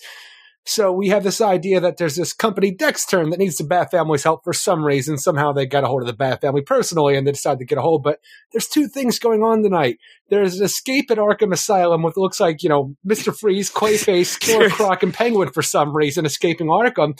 And Batman's going to go deal with this while our title character Nightwing is going to go deal with this company that's being hacked. And I'm like, Yeah. I just Yeah. just Hacked. just give me the goddamn Arkham Asylum escapees, please. Why, why is Nightwing involved in a company that's being hacked? That that's not a Nightwing Batman type deal. They're just being hacked. Well, it's, not, it's And- even that. You have this company, Dexatern. They are being hacked. Their, their operations inside the company are being paralyzed by the strange hacker who is demanding money from them. What's like uh, two point seven three million dollars. yeah, and like he even says that's a weird amount. That's exactly, one of the and clues. it's a very weird amount. We'll find out reason, but. I, it, the way it makes it sound is that we got a hold of Batman. He said he'd be here. We don't need his lackey showing up. We need Batman, your boss on the job. I'm like, how the fuck did you get a hold of Batman and make sure that you like, you know, did Yeah, you you schedule know, an appointment the with the. Batmans? Hey, hey, Batman's. Hey, we need you because we're being hacked. Oh, really? You know, and even with the idea that Bruce Wayne at the end pretty much says, yeah, that Dexatern, they're a bunch of pieces of shit. That, uh, no, you were going to help them at this. And usually what you'll have a setup of, and again, the setup of this is surface level holidays and nobody wants to be outside during the holidays. That's fine and dandy. But the idea that you usually will have something with this hacking that, okay, this is a company that makes a medicine that is used for children that end up dying without it. So something, not just greedy ass people who are mad because their systems have been hacked. Even with that, I'm waiting for some wacky villain. You know, the hacker or The something. Santa I mean, Claus. yeah, yeah, this, the Santa, I don't know, chaos Claus. clause, something. Yeah. Uh, but you get nothing. It's actually this supposedly heartfelt story about a woman who was laid off after a corporate takeover that she thinks she is owed this money and, uh, and nothing jives with me, uh, well with this because it's, it's nonsense. It's not a story that is solved this way. At the end, Everybody's fine. The person who's hacking, she's given an apartment with all these other homeless people, but it's again, it's not solving the problem of what is, you know, going on here. And I think that Dan Jurgens goes, okay, holidays, the way the world is, even with that, tries to do this because it's a lady who used to work and their company, her company was taken over by Tectonic. Dexatern and they ended bought up out by Dexatern. yeah, and she was the one who was the head of this big deal in their app or whatever it was that she was created big. the premier software that caught their interest, ended up buying the company, and she thought her entire life was then going to be golden. They offered, they talked about her pension, all the salaries, benefits, stuff. She thought her whole life was secured, and then they only cared about the IP, and then laid everybody else who worked on the project off, and just bought the company to see to make a profit. Essentially, didn't care about the labor. And now, because she was laid off and makes terrible life decisions, she is going to go. Where's her savings? That's I- the thing is, this is the I, thing. I, I I- know how long ago that Tectonic was bought out by Dexatern, and Dexatern in turn laid everybody off because I need to have a time frame. Because here we have, I understand that a lot of people, it's hard, and this one of the things I want to talk about in that they talk about in this issue that it's hard to find a job right Well, now. But that's the thing, though. You're trying to play it up to us. You know, it's hard right now to find a job, but I'm like, I don't know what's going on in your world. I understand this, mine. But, but with this lady's, like, you know, uh, her, I'm trying to think of the word I want right now. With the, her abilities to actually, you know, manipulate computers, use computers, create all this stuff, like she is able to access Dexatern systems with a and hack them with a cell phone. Which the guy who's in, like, you know, the tech department of what they have left says. Whatever is happening right now, it is impossible. Whoever is doing this, so I would like to think that if she put her, you know, her mind to something else, like you know, making sure to keep a, a roof over her daughter's head, that she would be able to do that and maybe get another job because she can And work yes, at home. and this is the where with the we're computer sound- of what yeah. she's doing. We're going to sound like pieces of shit because I'm telling you, I'm I don't have a job right now. I'm like I'm not somebody who made the premier software for a company that's going to make millions upon billions of dollars and then just says as a throwaway line to try to get, you know, to me because I don't have a job saying, well, you know, nowadays it's hard to get a job. I said, yeah, if you're an asshole like me, but you should be able to get, and even then it's solved by Bruce Wayne calling in a favor and getting her a job. Did she apply at That's Wayne. Industries? I don't know anything Did- about this. I feel like her entire life after she got laid off went to the idea of vengeance and put her daughter Yeah. on the sideline Oh, while I- she I'm took care of this vengeance. Because even with that, her daughter, when she goes back, and they're living in like a tent village under a bridge, right? When they go back, the daughter, and we'll get to more of the nitty gritty deal, but we'll, the daughter's like, Mom, I'm still hungry. I'm hungry. We had just been told that she had given and paid three just random guys $50 each to pretend that they were the robbers at, you know, the deal and running away. You had 150 bucks. I mean, eh, buy your kid a sandwich or something. Don't sit there. I know daughter, that you I'm could back say, from what I was doing. Somebody left a candy bar in my jar to Yeah. Salvation Army Santa Claus. You can eat this tonight. I'm like, It's so Oh, just surface what are you doing? level. Uh, so you end up where Dick Grayson gets there, and even the dialogue between you go to you know the tech deal, and they're oh we've been hacked, we're having problems, we've been hacked, and then you end up where. Dick Grayson tries to catch these people that look like the robbers, and when they get taken down, no, no, no, they paid us. You know, this person Santa dressed up as Santa paid us fifty dollars each. Okay, goes back to the company and says, "Hey, I got duped. It was a Santa." right after the IT tech guy from the company says, Oh my God, this is the greatest hacking I've ever seen, whatever. The boss says, You were stopped by a two bit Santa? No, no, no. You just said that this was hacker beyond hacking. And yet it's to him, it's just like, that's why we need Batman. That's why we need Ba-" Batman ain't dealing with this shit.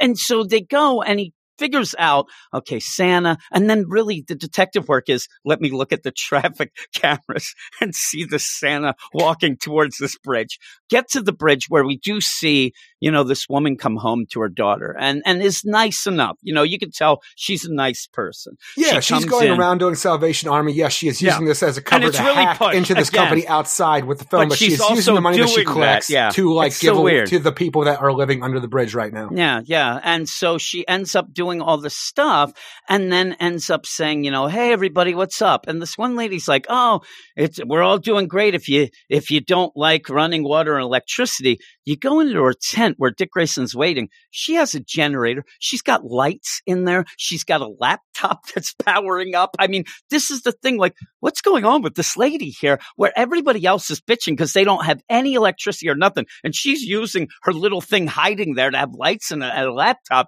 It doesn't make sense. And I guess it's supposed to be like, well, she is a tech person. But yeah, you have all this. And why isn't she just hacking in from the tent here and not outside with Well, I even with her it just doesn't expertise, I, I know maybe she just has a certain skill that she can create something and knows the, the system that the, she's working with to be able to get into the system and cripple them to ask for this money. But it really seems like she could almost pull like a Superman three here or Office Space, where she could get to steal the money from this company that she feels that she's Yeah, owed because that's her whole motivation. Yeah, she's taking a specific amount of money. Dick Grayson says, "Why that amount?" Well, that was what I figured out I would have made when uh, by the time I retired. Now, does And that seem like, pretty low to you for what she should have been in my mind? For some I reason, two point seven three million over forty five years a lot of of money, there. but again, really, I heard she said she was planning on retiring at 38. Eric, really, uh, but th- that's the idea. You can't go too much because then she seems bad. But this idea of somebody stealing from the, you know, greedy corporation, whatever, it, it just doesn't jive with me because I am laid off right now. I don't have a job. My first inkling isn't to go and rob where you still work, Eric. That, that's not it. And and that's what much. she's doing. I know, but that's what she's doing. I just like And to imagine you going back to our, your- our job and like, you know, you trying to ransom money I'm from them. Like, stealing. what are you doing to ransom money from our work? I'm just stealing, uh, you know, I'm cardboard shut boxes. you down. I'm I'm I'm stealing cardboard boxes overnight. Eric, I run in there. Well, we did have the one guy that was stealing that copper wire. Maybe right. I'll just do that. But you end up here where fired though. You, you end up with the idea that like is this a i know she like the good person bit is to throw in well why do you work this salvation? Why are you giving uh, you're trying to force that she's good while you're making her a criminal. And the idea that this is solved not by you know trying to figure out what you can do well let me set you up with some interviews. Maybe we can do something. Bruce wayne just flies in and says i'm going to give the all these homeless people a building i'm going to give them the food there you don't have to pay voila and then ends up not even. I'd like to welcome you to the Pinnacle, the Pinnacle One co- apartment complex, all expenses paid, of course. And I'm just like, when I look at this, the scene where you know Nightwing, dr- like Dick Grayson, drives a limo with these people and to show them what Bruce Wayne is going to do for them. Am I supposed to believe that the, the real apartment is almost off panel, or the apartment complex is still in the middle of being built It in looks the like it's being right built. now? Because well, Mike, is, it's is a that, Christmas miracle, well, that's Eric. the thing I- is, is the apartment complex there, or is this part of what you know Bruce Wayne was originally doing with Gotham with the new rebuild process, the new like Gotham? So is the apartment complex off to the side there? You can see a little No, bit of it, I or think is it in that's the supposed to be the one being built. there? So you And guys, like- you guys got to stand under that bridge for a little while longer. I'm telling you, gonna- no, this is going to take another year to finish up. I think they're like, listen, you know, it's it's at least better than that bridge. Let's go, let's go, baby. And and so with that though, then what you would normally, I think, get would be, oh, and I don't have a job. Well, have you know, have you applied at you know Wayne Industries? And listen, don't use me as a as a freaking reference because they don't like me now. But I'm going to call Lucius and see if you can use him as a reference. You'll be in. I think that you can do this. But sight unseen, instead, he makes a call. They buy up this other company to take it in so she can work at that same company again. It really doesn't make much sense. It really goes way over the top to make one, you know, one family here's life a little better and a bunch of homeless people, but it doesn't solve anything. That's the thing that gets me is through all this, it is Bruce Wayne more than I've ever seen just throwing money at a problem in a Nightwing issue that barely has Nightwing do anything And that's but the thing is, it's Nightwing, clues. and all it is like, all right, I, I found out this thing was going on, talked to a lady, and then I talked to Bruce Wayne, who threw money at the problem. The end, and I'm like, oh fuck, what's going on with that Arkham I mean, escape? this Was that is cool? such yeah, this is such a surface level deal of holidays, laid off, family. I mean, everything there is to try to pull at the heartstrings, but it never clicks with me because of all these little things. Just the idea, like I said, the girl's like, "Mommy, I'm hungry. I'm hungry. Don't we have that hundred fifty dollars?" Ooh, I I Uh-oh. that to a bunch of thugs to pretend they were me. I'm like, really? And then you go in this place, all these homeless people are having all those problems, and you have your own generator and lights and things. You have a laptop. I mean, really, I, I don't want to say it, but there, that, that tent looked way better. Where's Bruce Wayne to give me an apartment? My house is a wreck. And so You then you that. end with the whole deal from the, the whole, you know, bookends of this is the idea. I, huh, Dick Grayson, you going to come to the, the Christmas party? I don't know. I don't think I'm gonna. Oh, What please. And then he does. It's gone from yelling now, Eric. I was just yelling. is wrong with you? it's getting me mad. Uh, but yeah, see, that shows you, Eric. Ah, I'm, I feel I'm like this happens every week too. Anyway, Ah, it does because I'm always yelling. I can't yelling. help it. All right, baby. Hey there. I'm going to talk re- real smooth now. Then at the end, you get a, a, a happy Christmas party at, tell- at the isn't Wayne's that here. happy? Because the thing is, we don't have Alfred anymore because Alfred is dead. But we no, have, but he'd love this. They say. have- well, yeah, that's the thing is, we talk about Alfred. We remember him at the Uh. holidays, but we have Barbara Gordon, Dick Grayson, Bruce Wayne. Tim Drake and Damian Wayne for some No, reason here. Damian, and that's the thing is, I'm just like, why didn't anybody Poor invite Jason. Jason. to the Poor fucking Jason. party? He is Poor back Jason. in Gotham doing Gotham things. Why did nobody invite him? I mean, Ace is there howling. I mean, really. Where's Titus? And, and, and fuck's with that, Titus? Titus is gone. Where's Alfred And the cat? Alfred the, that's who they mean Where's- where's when they're like Cow? Alfred. Alfred would love this. They're like, yeah, that cat, that cat's cool. Uh, yeah, there's Damian. To mind control, he's yelling as they're going with this. He's like, all right. Uh, Fuck but yeah, Robbins. by the end of this, I just imagine that they get a knock on the door. Hey, uh, where do you want this painting, Mr. Wayne? Oh, you mean the one without Jason? Just put it right here. Let's hang it right at the mantle. Uh, but yeah, you have all this nonsense going on. I also like that Bruce just throwing in, and he's thought of everything. Oh my God, I can't accept this apartment because of all those other people. Oh, they're coming in the bus. Everything's just coming. I'm like, really? This is ridiculous. It's such Just, a just talking about Alfred at the end. I'm just getting so angry at this point just because I am a Jason Todd fan. It's like, thanks to that kind of coaching, I made my way back. Thank you, Alfred. I hope you know we're together in the end. That's what matters most. Happy holidays, everyone. There's, I just want to imagine Jason Todd is out there looking out the window. crying Fuck one you. tear. he's We're writing together. it. He's writing it on the window of the frost, but he's not doing it backwards. So they're like, they don't understand. They think Satana's cursed them. You, you end up with this though. Also, while they're happy, you know, yeah, yeah, Barbara, you said your ideas. She's happy now because she was bitching and moaning about Bruce all the finally things. took it to the streets. I'm is the telling you. only reason that Bruce did any of this. Tim, Tim, and And Dick. Tim and Dick are looking at each other so happy and winking because this is full out telling them we have not been cut off. Bruce is throwing money around again, baby. The the party is on and now everything's great. Because then if he doesn't, if he's uh, hey, I need to start up my CrossFit business again. And he says, Oh Dick, I don't have the money. Really? What what am I? Not as important as homeless people? Okay, Come on. wait till I get And then homeless and can't afford anything. Yeah, then really. take care That's what's going to happen. It's going to be just shade left and right. The party's the party bus is on, Eric, and they love it. But what Well, that's the thing this? is, I imagine like I, I'm pretty sure we're going to go back to Blüdhaven when we have to, like you know Tom Taylor take over the run. But right now, because he left B, and we don't really want to deal with the idea of Dick That's- leaving I- B and any I'm stuff glad like you that. brought so that up. we gloss I'm- over that immediately to go to the holidays. But everybody's happier. Fuck B. But it's just that we have Dick Grayson here because Bruce is strapped for cash. Him going off on his own to Blüdhaven, it doesn't make as much sense anymore. Everybody coming back to Gotham because we have to stay in a like an area where our Mister Moneybags. Maybe they will. I don't know. I don't know. It Well, seems like you we're going only back have- The Bat Family books, it's only Batman books and then Nightwing. You don't have a lot of Bat Family books coming back. So it could end up being in Gotham so you can have some of these other characters show up in the Nightwing book. With Barbara is going to be in it as well uh, for at least a bit. Um, but one of the things is read the room a little, DC. Ric Grayson sucked. You went with that for two years. You end up destroying the only thing that was good with it, or one of the two things. We kind of did like the Nightwing squad. I like but Hutch. B with Dick was the only thing good out of that.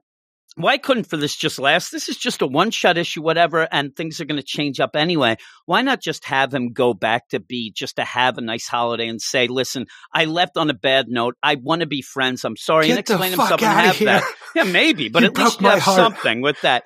Uh, and instead, you're going to ha- stop a hacker. That the, the story's so convoluted anyway, just to get to this idea of oh, there's the bat, the bat family. They help people.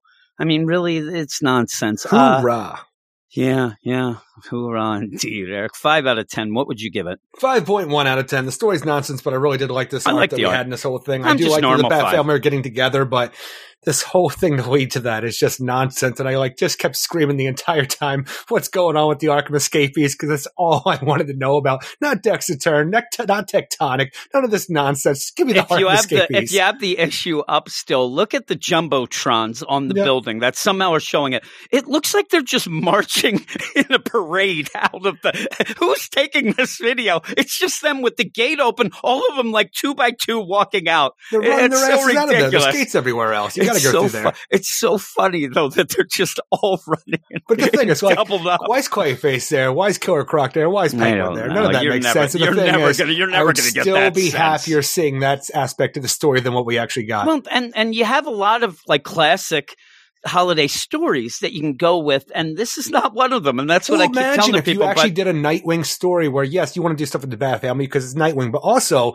you kind of just didn't involve Nightwing with the rest of the Teen Titans and what they're going to be doing. Why not do something Yeah. at Titans Tower Do for a. Nightwing Yeah. Christmas story? maybe do that. I, I'd even go as far as they end up going, in the the Arkham inmates they're breaking out because it's the holiday, and they just want one night with their family, like we got in that last stories nonsense. And then you end up with okay, well, Nightwing he's in charge of like three of them, and they go off to see. I, I don't even care. It, anything would be better than this, where, where you have Bruce Wayne throwing money at people to solve an issue, so that you can say, "I don't need anybody outdoors during the old holiday season." I'm like, all right, whatever, Bruce y- you're going to run out of money very quickly.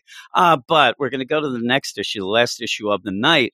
And hopefully my voice will be able to Hopefully. stand this because this thing is, is garbage, Eric. But what yeah? is it? It is Yeah, Superman yeah. number 28, written by Brian Michael Bendis, with art by Ivan Reis, Danny Miki, Alex Sinclair, and Dave Sharpe.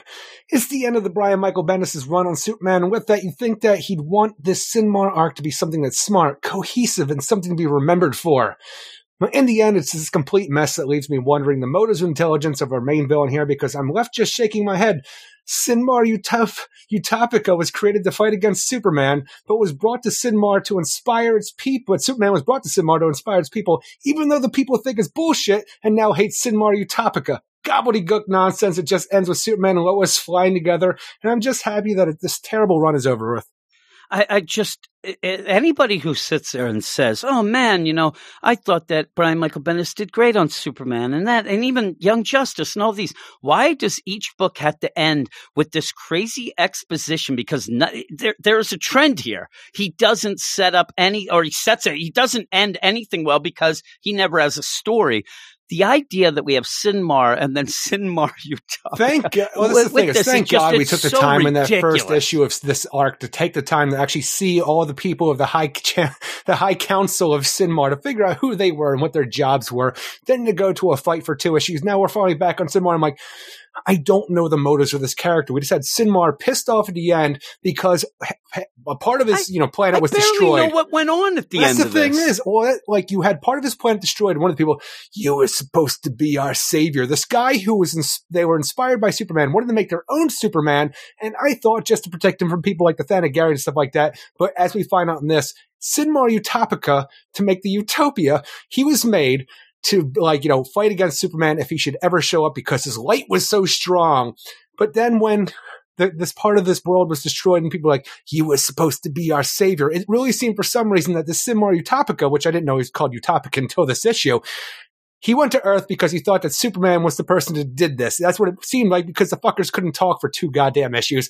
We finally made our way back to the planet Synmar, where Superman is now diminished in both intelligence and strength, but you don't really get any of that for this issue. But No, you much, don't, because what they end up doing is giving him this artificial light. It seems that, that I'm This like, what is going armor? on?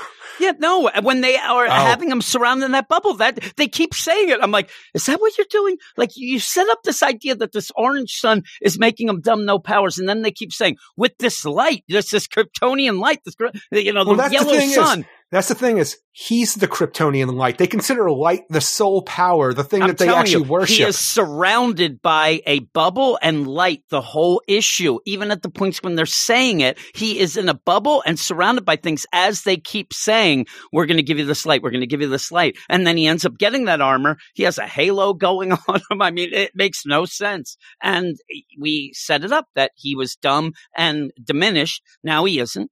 And just to, I, I don't even know. At one well, point, what when is you have this, this this idea of what the story is? Because like I tried to do in my narration, it wasn't the best, but the people of Synmar, they like the path that they're on, okay? But now, now Synmar Utopica, he goes to Earth and brings Superman back because he wants to inspire his people with the light of Superman. But the people of Synmar are like, the fuck you doing bringing this outsider in here? This It's is so not the path we're on. We I fucking even hate get a you, different Synmar story. Utopica now. Y- You know what the weirdest thing is? What I'm reading this and, and what I got because we had mentioned before of like some weird civil war.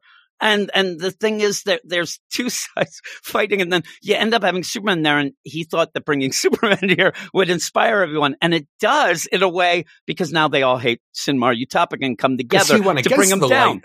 because he comes down. But even that, they're like going through this narration, and boy, these first oh, couple Well, pages, that's what I'm saying, though. What is worse, though, the idea of trying to find out what this whole Synmar deal is about and concluding it, or having Lana Lang's news report as the narration throughout? What is worse in your mind? Because I'm trying to, you, you have this dual story they going both on. suck. And they How both totally do Yeah, suck. they And I'm do. sitting, I'm like, like I'm not the even going Lana Lang this one. stuff is the you know Superman's good. Let me tell you Superman's about how good, that Superman's Superman good. is, But everybody. here's the deal: at the beginning of this first page, that I'm telling you, I got slapped upside silly by this dialogue. The we are looking directly into our penal pocket, out past the Burr. Hurt, uh, dunes. After one house broke into civil war, our Utopica, instead of helping, traveled all the way back to Earth to pick a fight with their greatest warrior. And I think that the whole setup is he thought that bringing Superman here would make people stop having a civil war. He didn't help. He goes, but the weird thing is, Superman shows up. Now all of a sudden, Utopic is just the bad guy that everybody wants to bring down. Superman starts fighting with his life mate. I don't even know what's happening.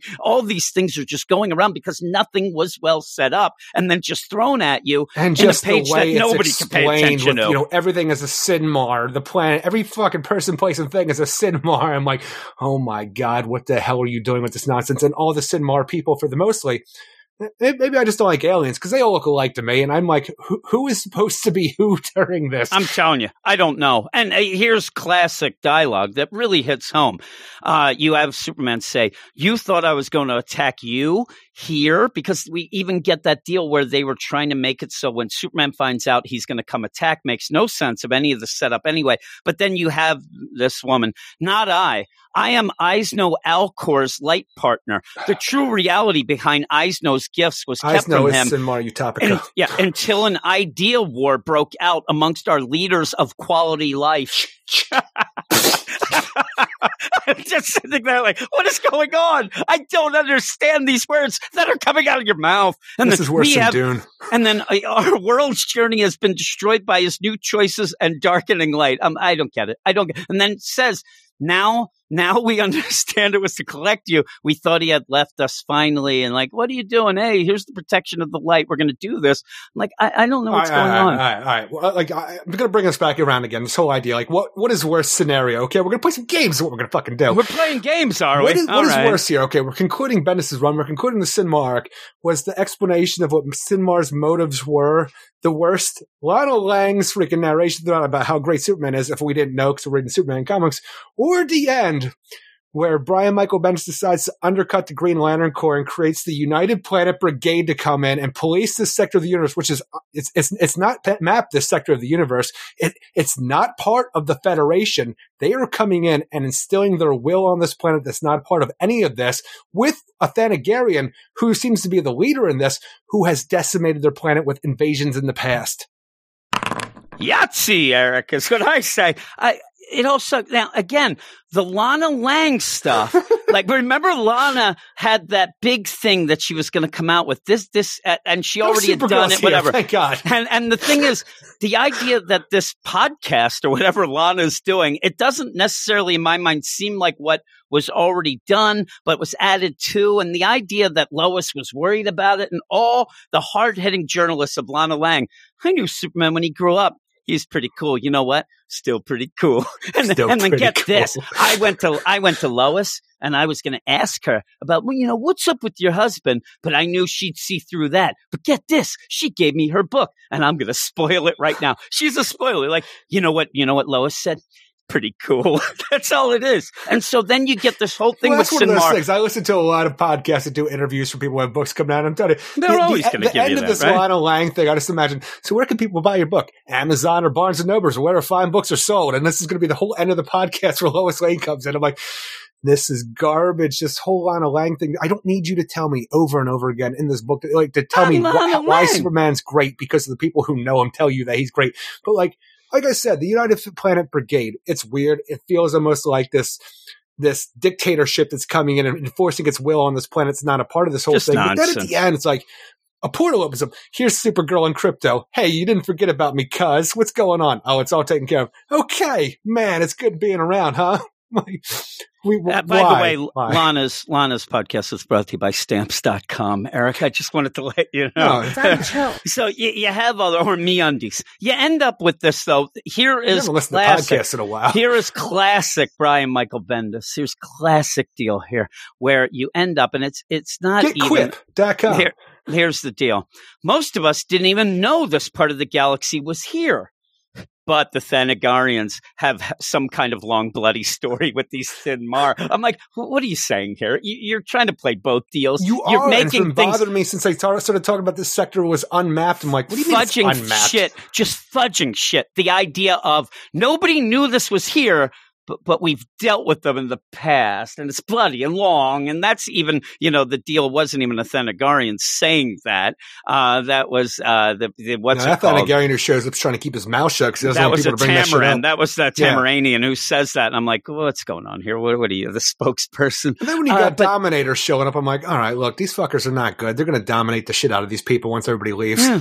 I'm telling you, Supergirl comes in. What up, bitches? She comes in t- saying, I got "Hey, a what dog. up, Dick?" And she, yeah, you're an idiot. Hey, it's me, Supergirl. Oh man, you're here. Yes, I am. Kaylex oh, told that's me where great. you were. All right. Oh my god. Show's over, folks. And then at the end, let's go back, Lois, and listen to this girl play her guitar. "Le- let's go and listen and then see the next, uh, you know, what is she like the next superstar now? Because, and just this idea. You mean Rona Kowalski? Yeah, yeah, Rona. Eh, like, you know what, Rona?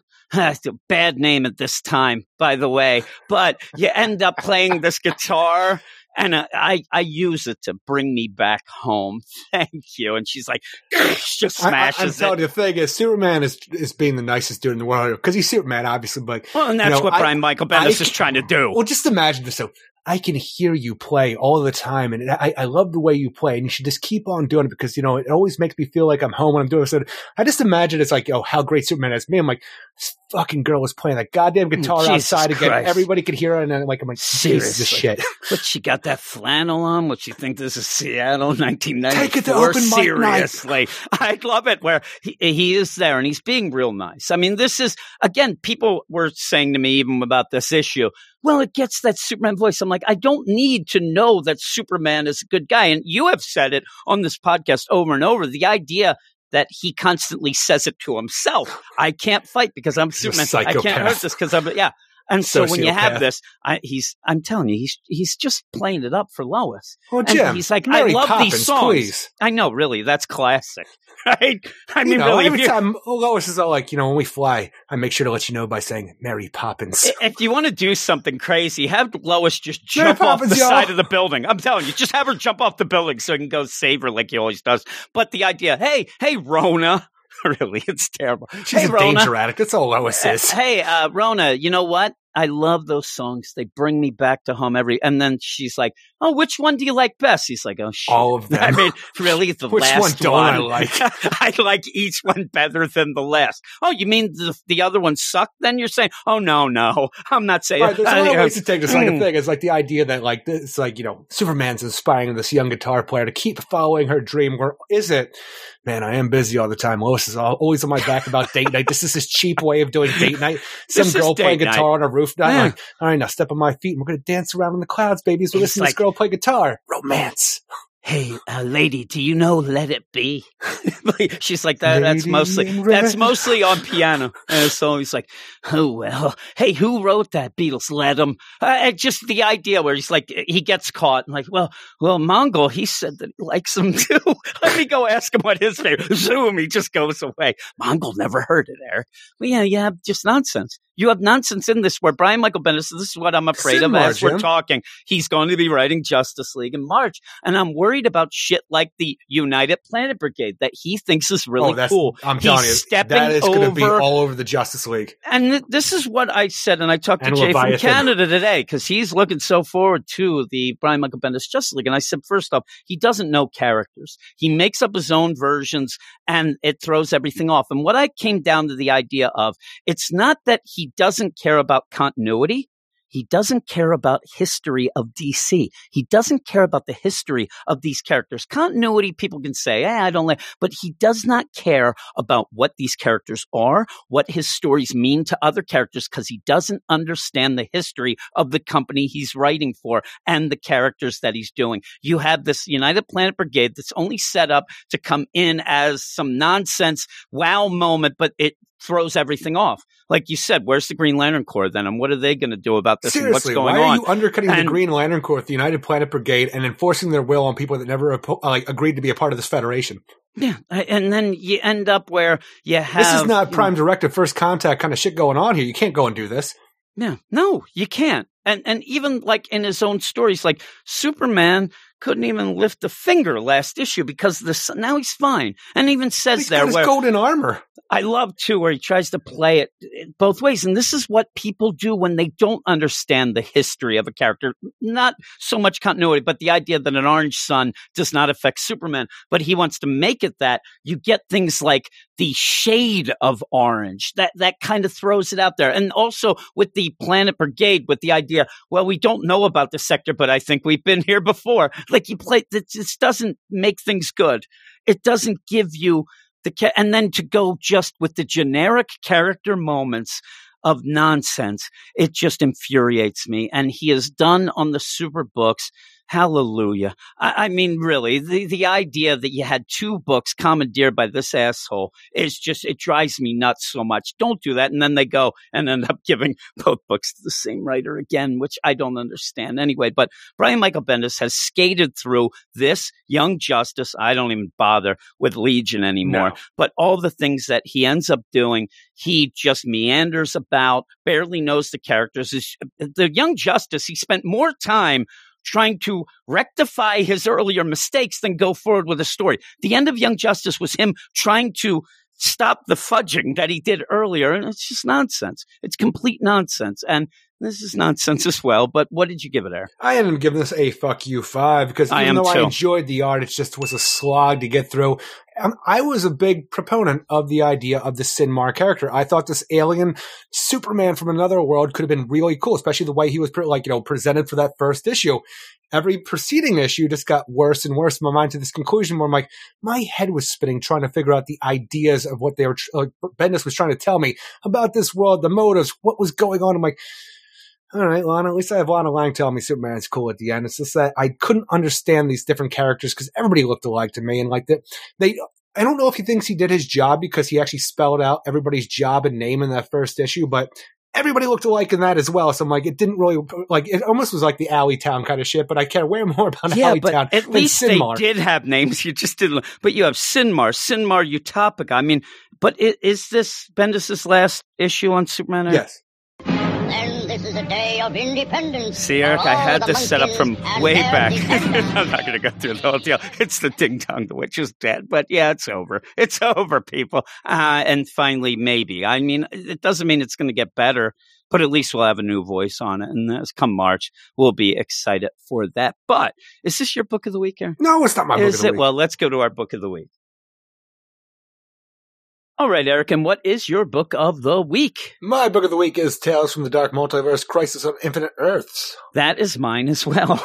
it's so crazy, Eric. Uh, but yeah, that was decent enough. It's a little dupe, but check it out. I think that people might enjoy that. It, it was a weird one to talk about. crisis, you know, uh, it's not the crisis story. There was a lot going on there that I enjoyed. It was a weird thing to talk about because of the idea that it is a dupe. It's not the crisis story, but yet I still like the story. I like the characters. And if you like, you know, the whole deal, the All Star Squadron, the whole JSA and stuff, I think you can get a kick or the JSE. As right. Eric said, right? But we're going to talk about what we're going to talk about next week. And I do want to remind everybody, we do have an annuals week this month of December. And so the last week of the month, we will have a Patreon only full podcast. That's one of the things that we always do. I get told that it's pretty low, Jim. I'll get Pretty told that low. again. I know Stork's already typing it up as a tweet as we speak. And uh, yeah, so that's a little thing that we haven't really pushed this month. So by the end of the month, the whole last week will be all on Patreon. We'll talk about it a little more next week as well. But next week, we have a bunch of books. Two of these will be on the Patreon as the Patreon spotlight from the badasses of the Get Fresh crew. Beep boop. Beep, boop. And so if you wanted to listen to that podcast, which they seem to get longer and longer e- each week, we'll see. But we end up having Action Comics number 1028. Brian Michael Bendis is finally done. Eric, that is it. He's done. He's off Enjoy of it. the super Enjoy it, books. Jim. Fuck you! Yes, yes, I will. What I thought you reviewed that. No. We have Batman Beyond number 50, which Final is the issue. final issue of that. Eric will be reviewing it on the site, and Batman Beyond Mark will have his audio review of that, saying goodbye to the book that he loves. Goodbye, Batman Terry Superman McGinnis. number 15. Say goodbye to that book until we come back with it in March. That will then be a Gene Luen Yang book. So this will be the final issue of Joshua Williamson's run on that Batman Superman book. That's always okay. I, I need Is it? something more. Well, it is, but it isn't. I mean, it's it's very generic. It ends up you you It have feels like a digital first. yeah, you have the world's finest there, but then no world's finest book. I mean, I hope that Gene Luen Yang can make something of that. We have Batman White Knight presents Harley Quinn number three. Doug, this is one thing that I wanted to talk to you about. Do, do you think it's weird? I know that we're going with future state and all that stuff going on, but I do think that these black, like everything shuts down and then we'll get back to the numbers of those even when we come back in March. And it seems weird, but you have that. Maybe I'm wrong, but I've been enjoying that. I ended up seeing a bunch of things. I'm like, I think that they're just shutting everything down, but that it's been pretty good. It's actually Yeah. surprised me. uh, that I didn't think. I thought it was going to be like, eh, that's a side thing I don't need. I'm actually Well, kind every of new thing it. that we get from the White Knight, it always seems like a little bit less. So it's like diminishing returns, you know, for enjoyment level. So it's like, all right, I'm going to deal with this until we get the next thing. And just like the Joker and a lot of things like that, you know, let's just put it to bed for a little while, maybe bring it back later. But like when you just keep pumping these out a little bit, Yeah. like one after the other, it's like, do I need this? But Well- it turns out I kind of do because I've been enjoying this Harley Quinn. And we talked about it. If you remember the last issue, it's one of those, we want to get back to that mystery. We want to get back to the whole setup of these murders and things like producer that. and the yeah, the producer and the starlet, which seems really, really neat. And I hope that that's what we get back to because you kind of meandered a bit in that second issue, but it was still pretty good. Black Adam Endless Winter Special number one. It's got to be good, right? We'll see. It's part Prepare eight. to Eric. fight it's a weird monsters. part eight, right? The whole deal. But even with that, we're going to fight some ice monsters. But we better see what's going to lead to whatever gets him on that Justice League coming up in March with Brian Michael Bendis. Well, not only he- that, Hippolyta as well. Yeah, yeah. Well, at least Apollo is still kind of good. I mean, Black Adam, he's bad to the bone, Eric. I don't know if you know that. He is looking out for an entire country by himself. Damn right he is, but he's not doing it with, you know, the, the most ethical ways. And and he in ended up mind. He's the one Westerner. that ended up having he ended up having the family of the Frost King go into the crevasse. Eric. He didn't do Oh that. my goodness! Well, he was doing it, and he he ended didn't up going to town. Uh, it's it's actually the idea though would never have been made if he didn't come flying in and attack. He, he we were going to see the man jumped the gun. behind that. Yeah, Dark Nights Death Metal: A Secret Origin number one. It's an odd one. I ended up looking at this, and it is a Scott Snyder, right? Check. Geoff Johns writing it with him, and it's not an anthology. It just looks like one story. And Jerry Ordway, out of nowhere. I mean, really. And so that that actually intrigues me. We'll see what that's all about. We get Detective Comics number one thousand thirty three. Did you know the Mirror blew himself up there? I've heard that. Did you know that? Did you know that Hush is in town to steal organs? I mean, why he he he ran out of pianos? What's going on there? That's a tap stealing pianos. That's why he needs organs. Justice League Dark number 29. That's Endless Winter part seven. So we have that. I have a feeling that we're going to continue the Endless Winter theme on the Patreon. Well, we'll it's such see. a weird idea for that whole thing too, because you do want to have these like moments that kind of mirror the flashbacks with you know Hippolyta showing up. Like Mhm. we're going to be moving over to Themyscira at a certain point, maybe the next point. I don't know because that's where we left off in the Teen Titans one.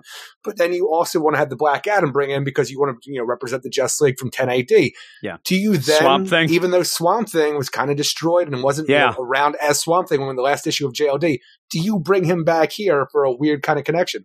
I guess. And and the weird thing would be is like they just go into this and the whole time it's just like it's Swamp Thing dead. That's the whole issue. But no, I do think that we'll get him back. I think that he'll come back in this to fight and he'll get the memories, Eric. I don't know what you're Well, no, he's connected But to the yeah. Parliament of Trees, so Yeah, he should he'll be get able all to that. access all, everything that happened before. And you know, there's times even when he goes in and he starts talking to people, they start throwing shade at him. They laugh at him because he's wearing them Swamp Thing pants of his. Red Hood number 52, Eric. Uh, that Red Hood Final 51. issue? You love that? Yeah. Yeah. It doesn't look like Red Hood's coming back in March.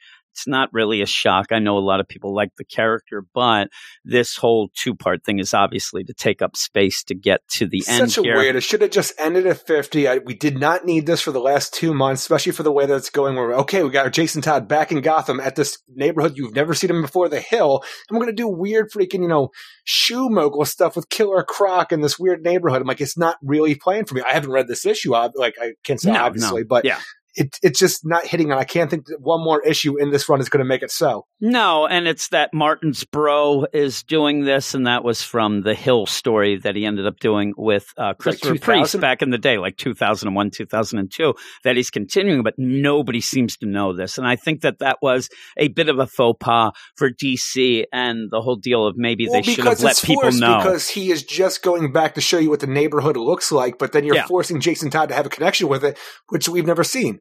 And, again, it's the artist that was on the story that Christopher Priest Yeah. wrote before who's now writing this. Maybe they could have gotten Christopher Priest and him back to just finish it up and maybe made it a little bit of a to do, but it kind of was out of nowhere. Nobody knew what was going on. It seemed we were confused at points, Yeah. but you end up having that and that'll end. And then Wonder Woman good. 769, liar, liar Dude. out the door. Mariko Tamaki, uh, last issue of her run on Wonder Woman. That run indeed, and she'll be going off to Detective Comics. in March, and then we end up. up having yeah, everybody's failing up, and you have Becky Cloonan and her husband on the book when it comes back. I, I hate to say Becky Cloonan, but I have to tell her husband I don't know what your name is, dude. So I know Conrad? Becky Cloonan. I, maybe I don't know. I have no idea. We'd have to say. You might be right. I don't know. But we'll see. Two of those books will be on the Patreon spotlight. There's a poll that goes up on the Patreon if you're not aware, and the badasses get to pick the books in the poll. Whoever wins the two, they're there, and we have that. But that's it, Eric. That's, That's the it. podcast. I hope everybody enjoyed all this endless winter stuff. And if you want more, Eric, that's on the Patreon. So if you want all three chapters, go over to patreon.com slash weird science and get a ton of other things as well. Like me and Mark Chager talking about ambush bug. the Happy worst. holidays. The worst. Uh, but yeah. And then in the weird deal, I, I forgot to tell you, in the weird deal, in the middle, me and him both bring up stories about people who committed suicide that we knew. It's holidays, people. Happy you? holidays. It, it had a tie in to what was going on. Well, Mark's did. I just had to jump in. Okay, I had to do a one Read up. room, well, dude. well, you no, it was how it was going. I mean, pretty much this whole issue that we're going through is just awfulness. That ambush bug issue is not a happy, you know, carefree type holiday issue anyway. So it's it's a lot of nonsense. But yeah, you can go and you know deal with that. I'm going to go off and do the DC Deal Solicits podcast, the Solicits podcast now, and I also have the. I don't uh, think you're promoting your podcast right. You can go over there and you can deal with that shit. deal with it. I'm Whoa. telling you. Here's the thing: people get too, you know, happy during the Have fun, holidays. everybody. I'm going to knock you Yeah, down a couple pegs. holidays. Everybody's knock having a great down time. a couple pegs. There's nothing bad associated with holidays. Take that, jerks. Yeah, It kind- it came up naturally. You'd have to listen, Eric. You'll listen to that next week. Uh, but with that, we end up ending this show. Thanks, everybody. Thanks, Alex, for emailing in. If you want to be part of the show and email in, you can email in at Weird Science, DC Comics at gmail.com. Also, again, go to Twitter, Weird Science DC. If you follow us, we'll follow you back 100%. Rate, review, go to our subscribe. go to our website. Uh, you said that, and I look every day. Not one, Eric. Not one. Not even a star rating. I'm like, really? so we should just Uh, give up on it. Maybe. Maybe we'll give it one more week. Rate and rate, review, subscribe, all that stuff on any app you get it, and you know, make Eric have a happy holiday. Right? Is that what you sure, want? because I'm the Tell one looking every day. Every day. Well, I look just be able to tell you. I haven't told you because we haven't had any. I'm like, really, not one. I thought that Eric's, you know, pushing would get it, but no, they're they're pushing back, Eric. Oh my God, it's like Plymouth Rock. We end up with the end here, Eric. What? What do we say at the end? Everybody have a great week. Week. Keep it weird. Weird. And we'll see you in seven. See you in seven.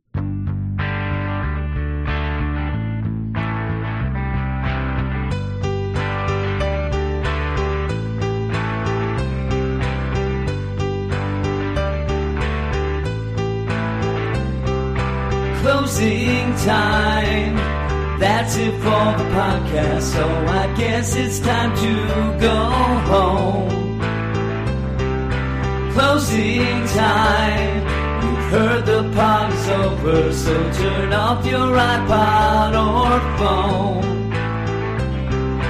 Closing time. Nine hours you just wasted. Now it's time to get back to work. Closing time. Pretend you're still listening, cause your coworker's a fucking jerk. Eric's got to go play with his toys. Eric's got to go play with his toys. Eric's got to go play with his toys. Play with his toys.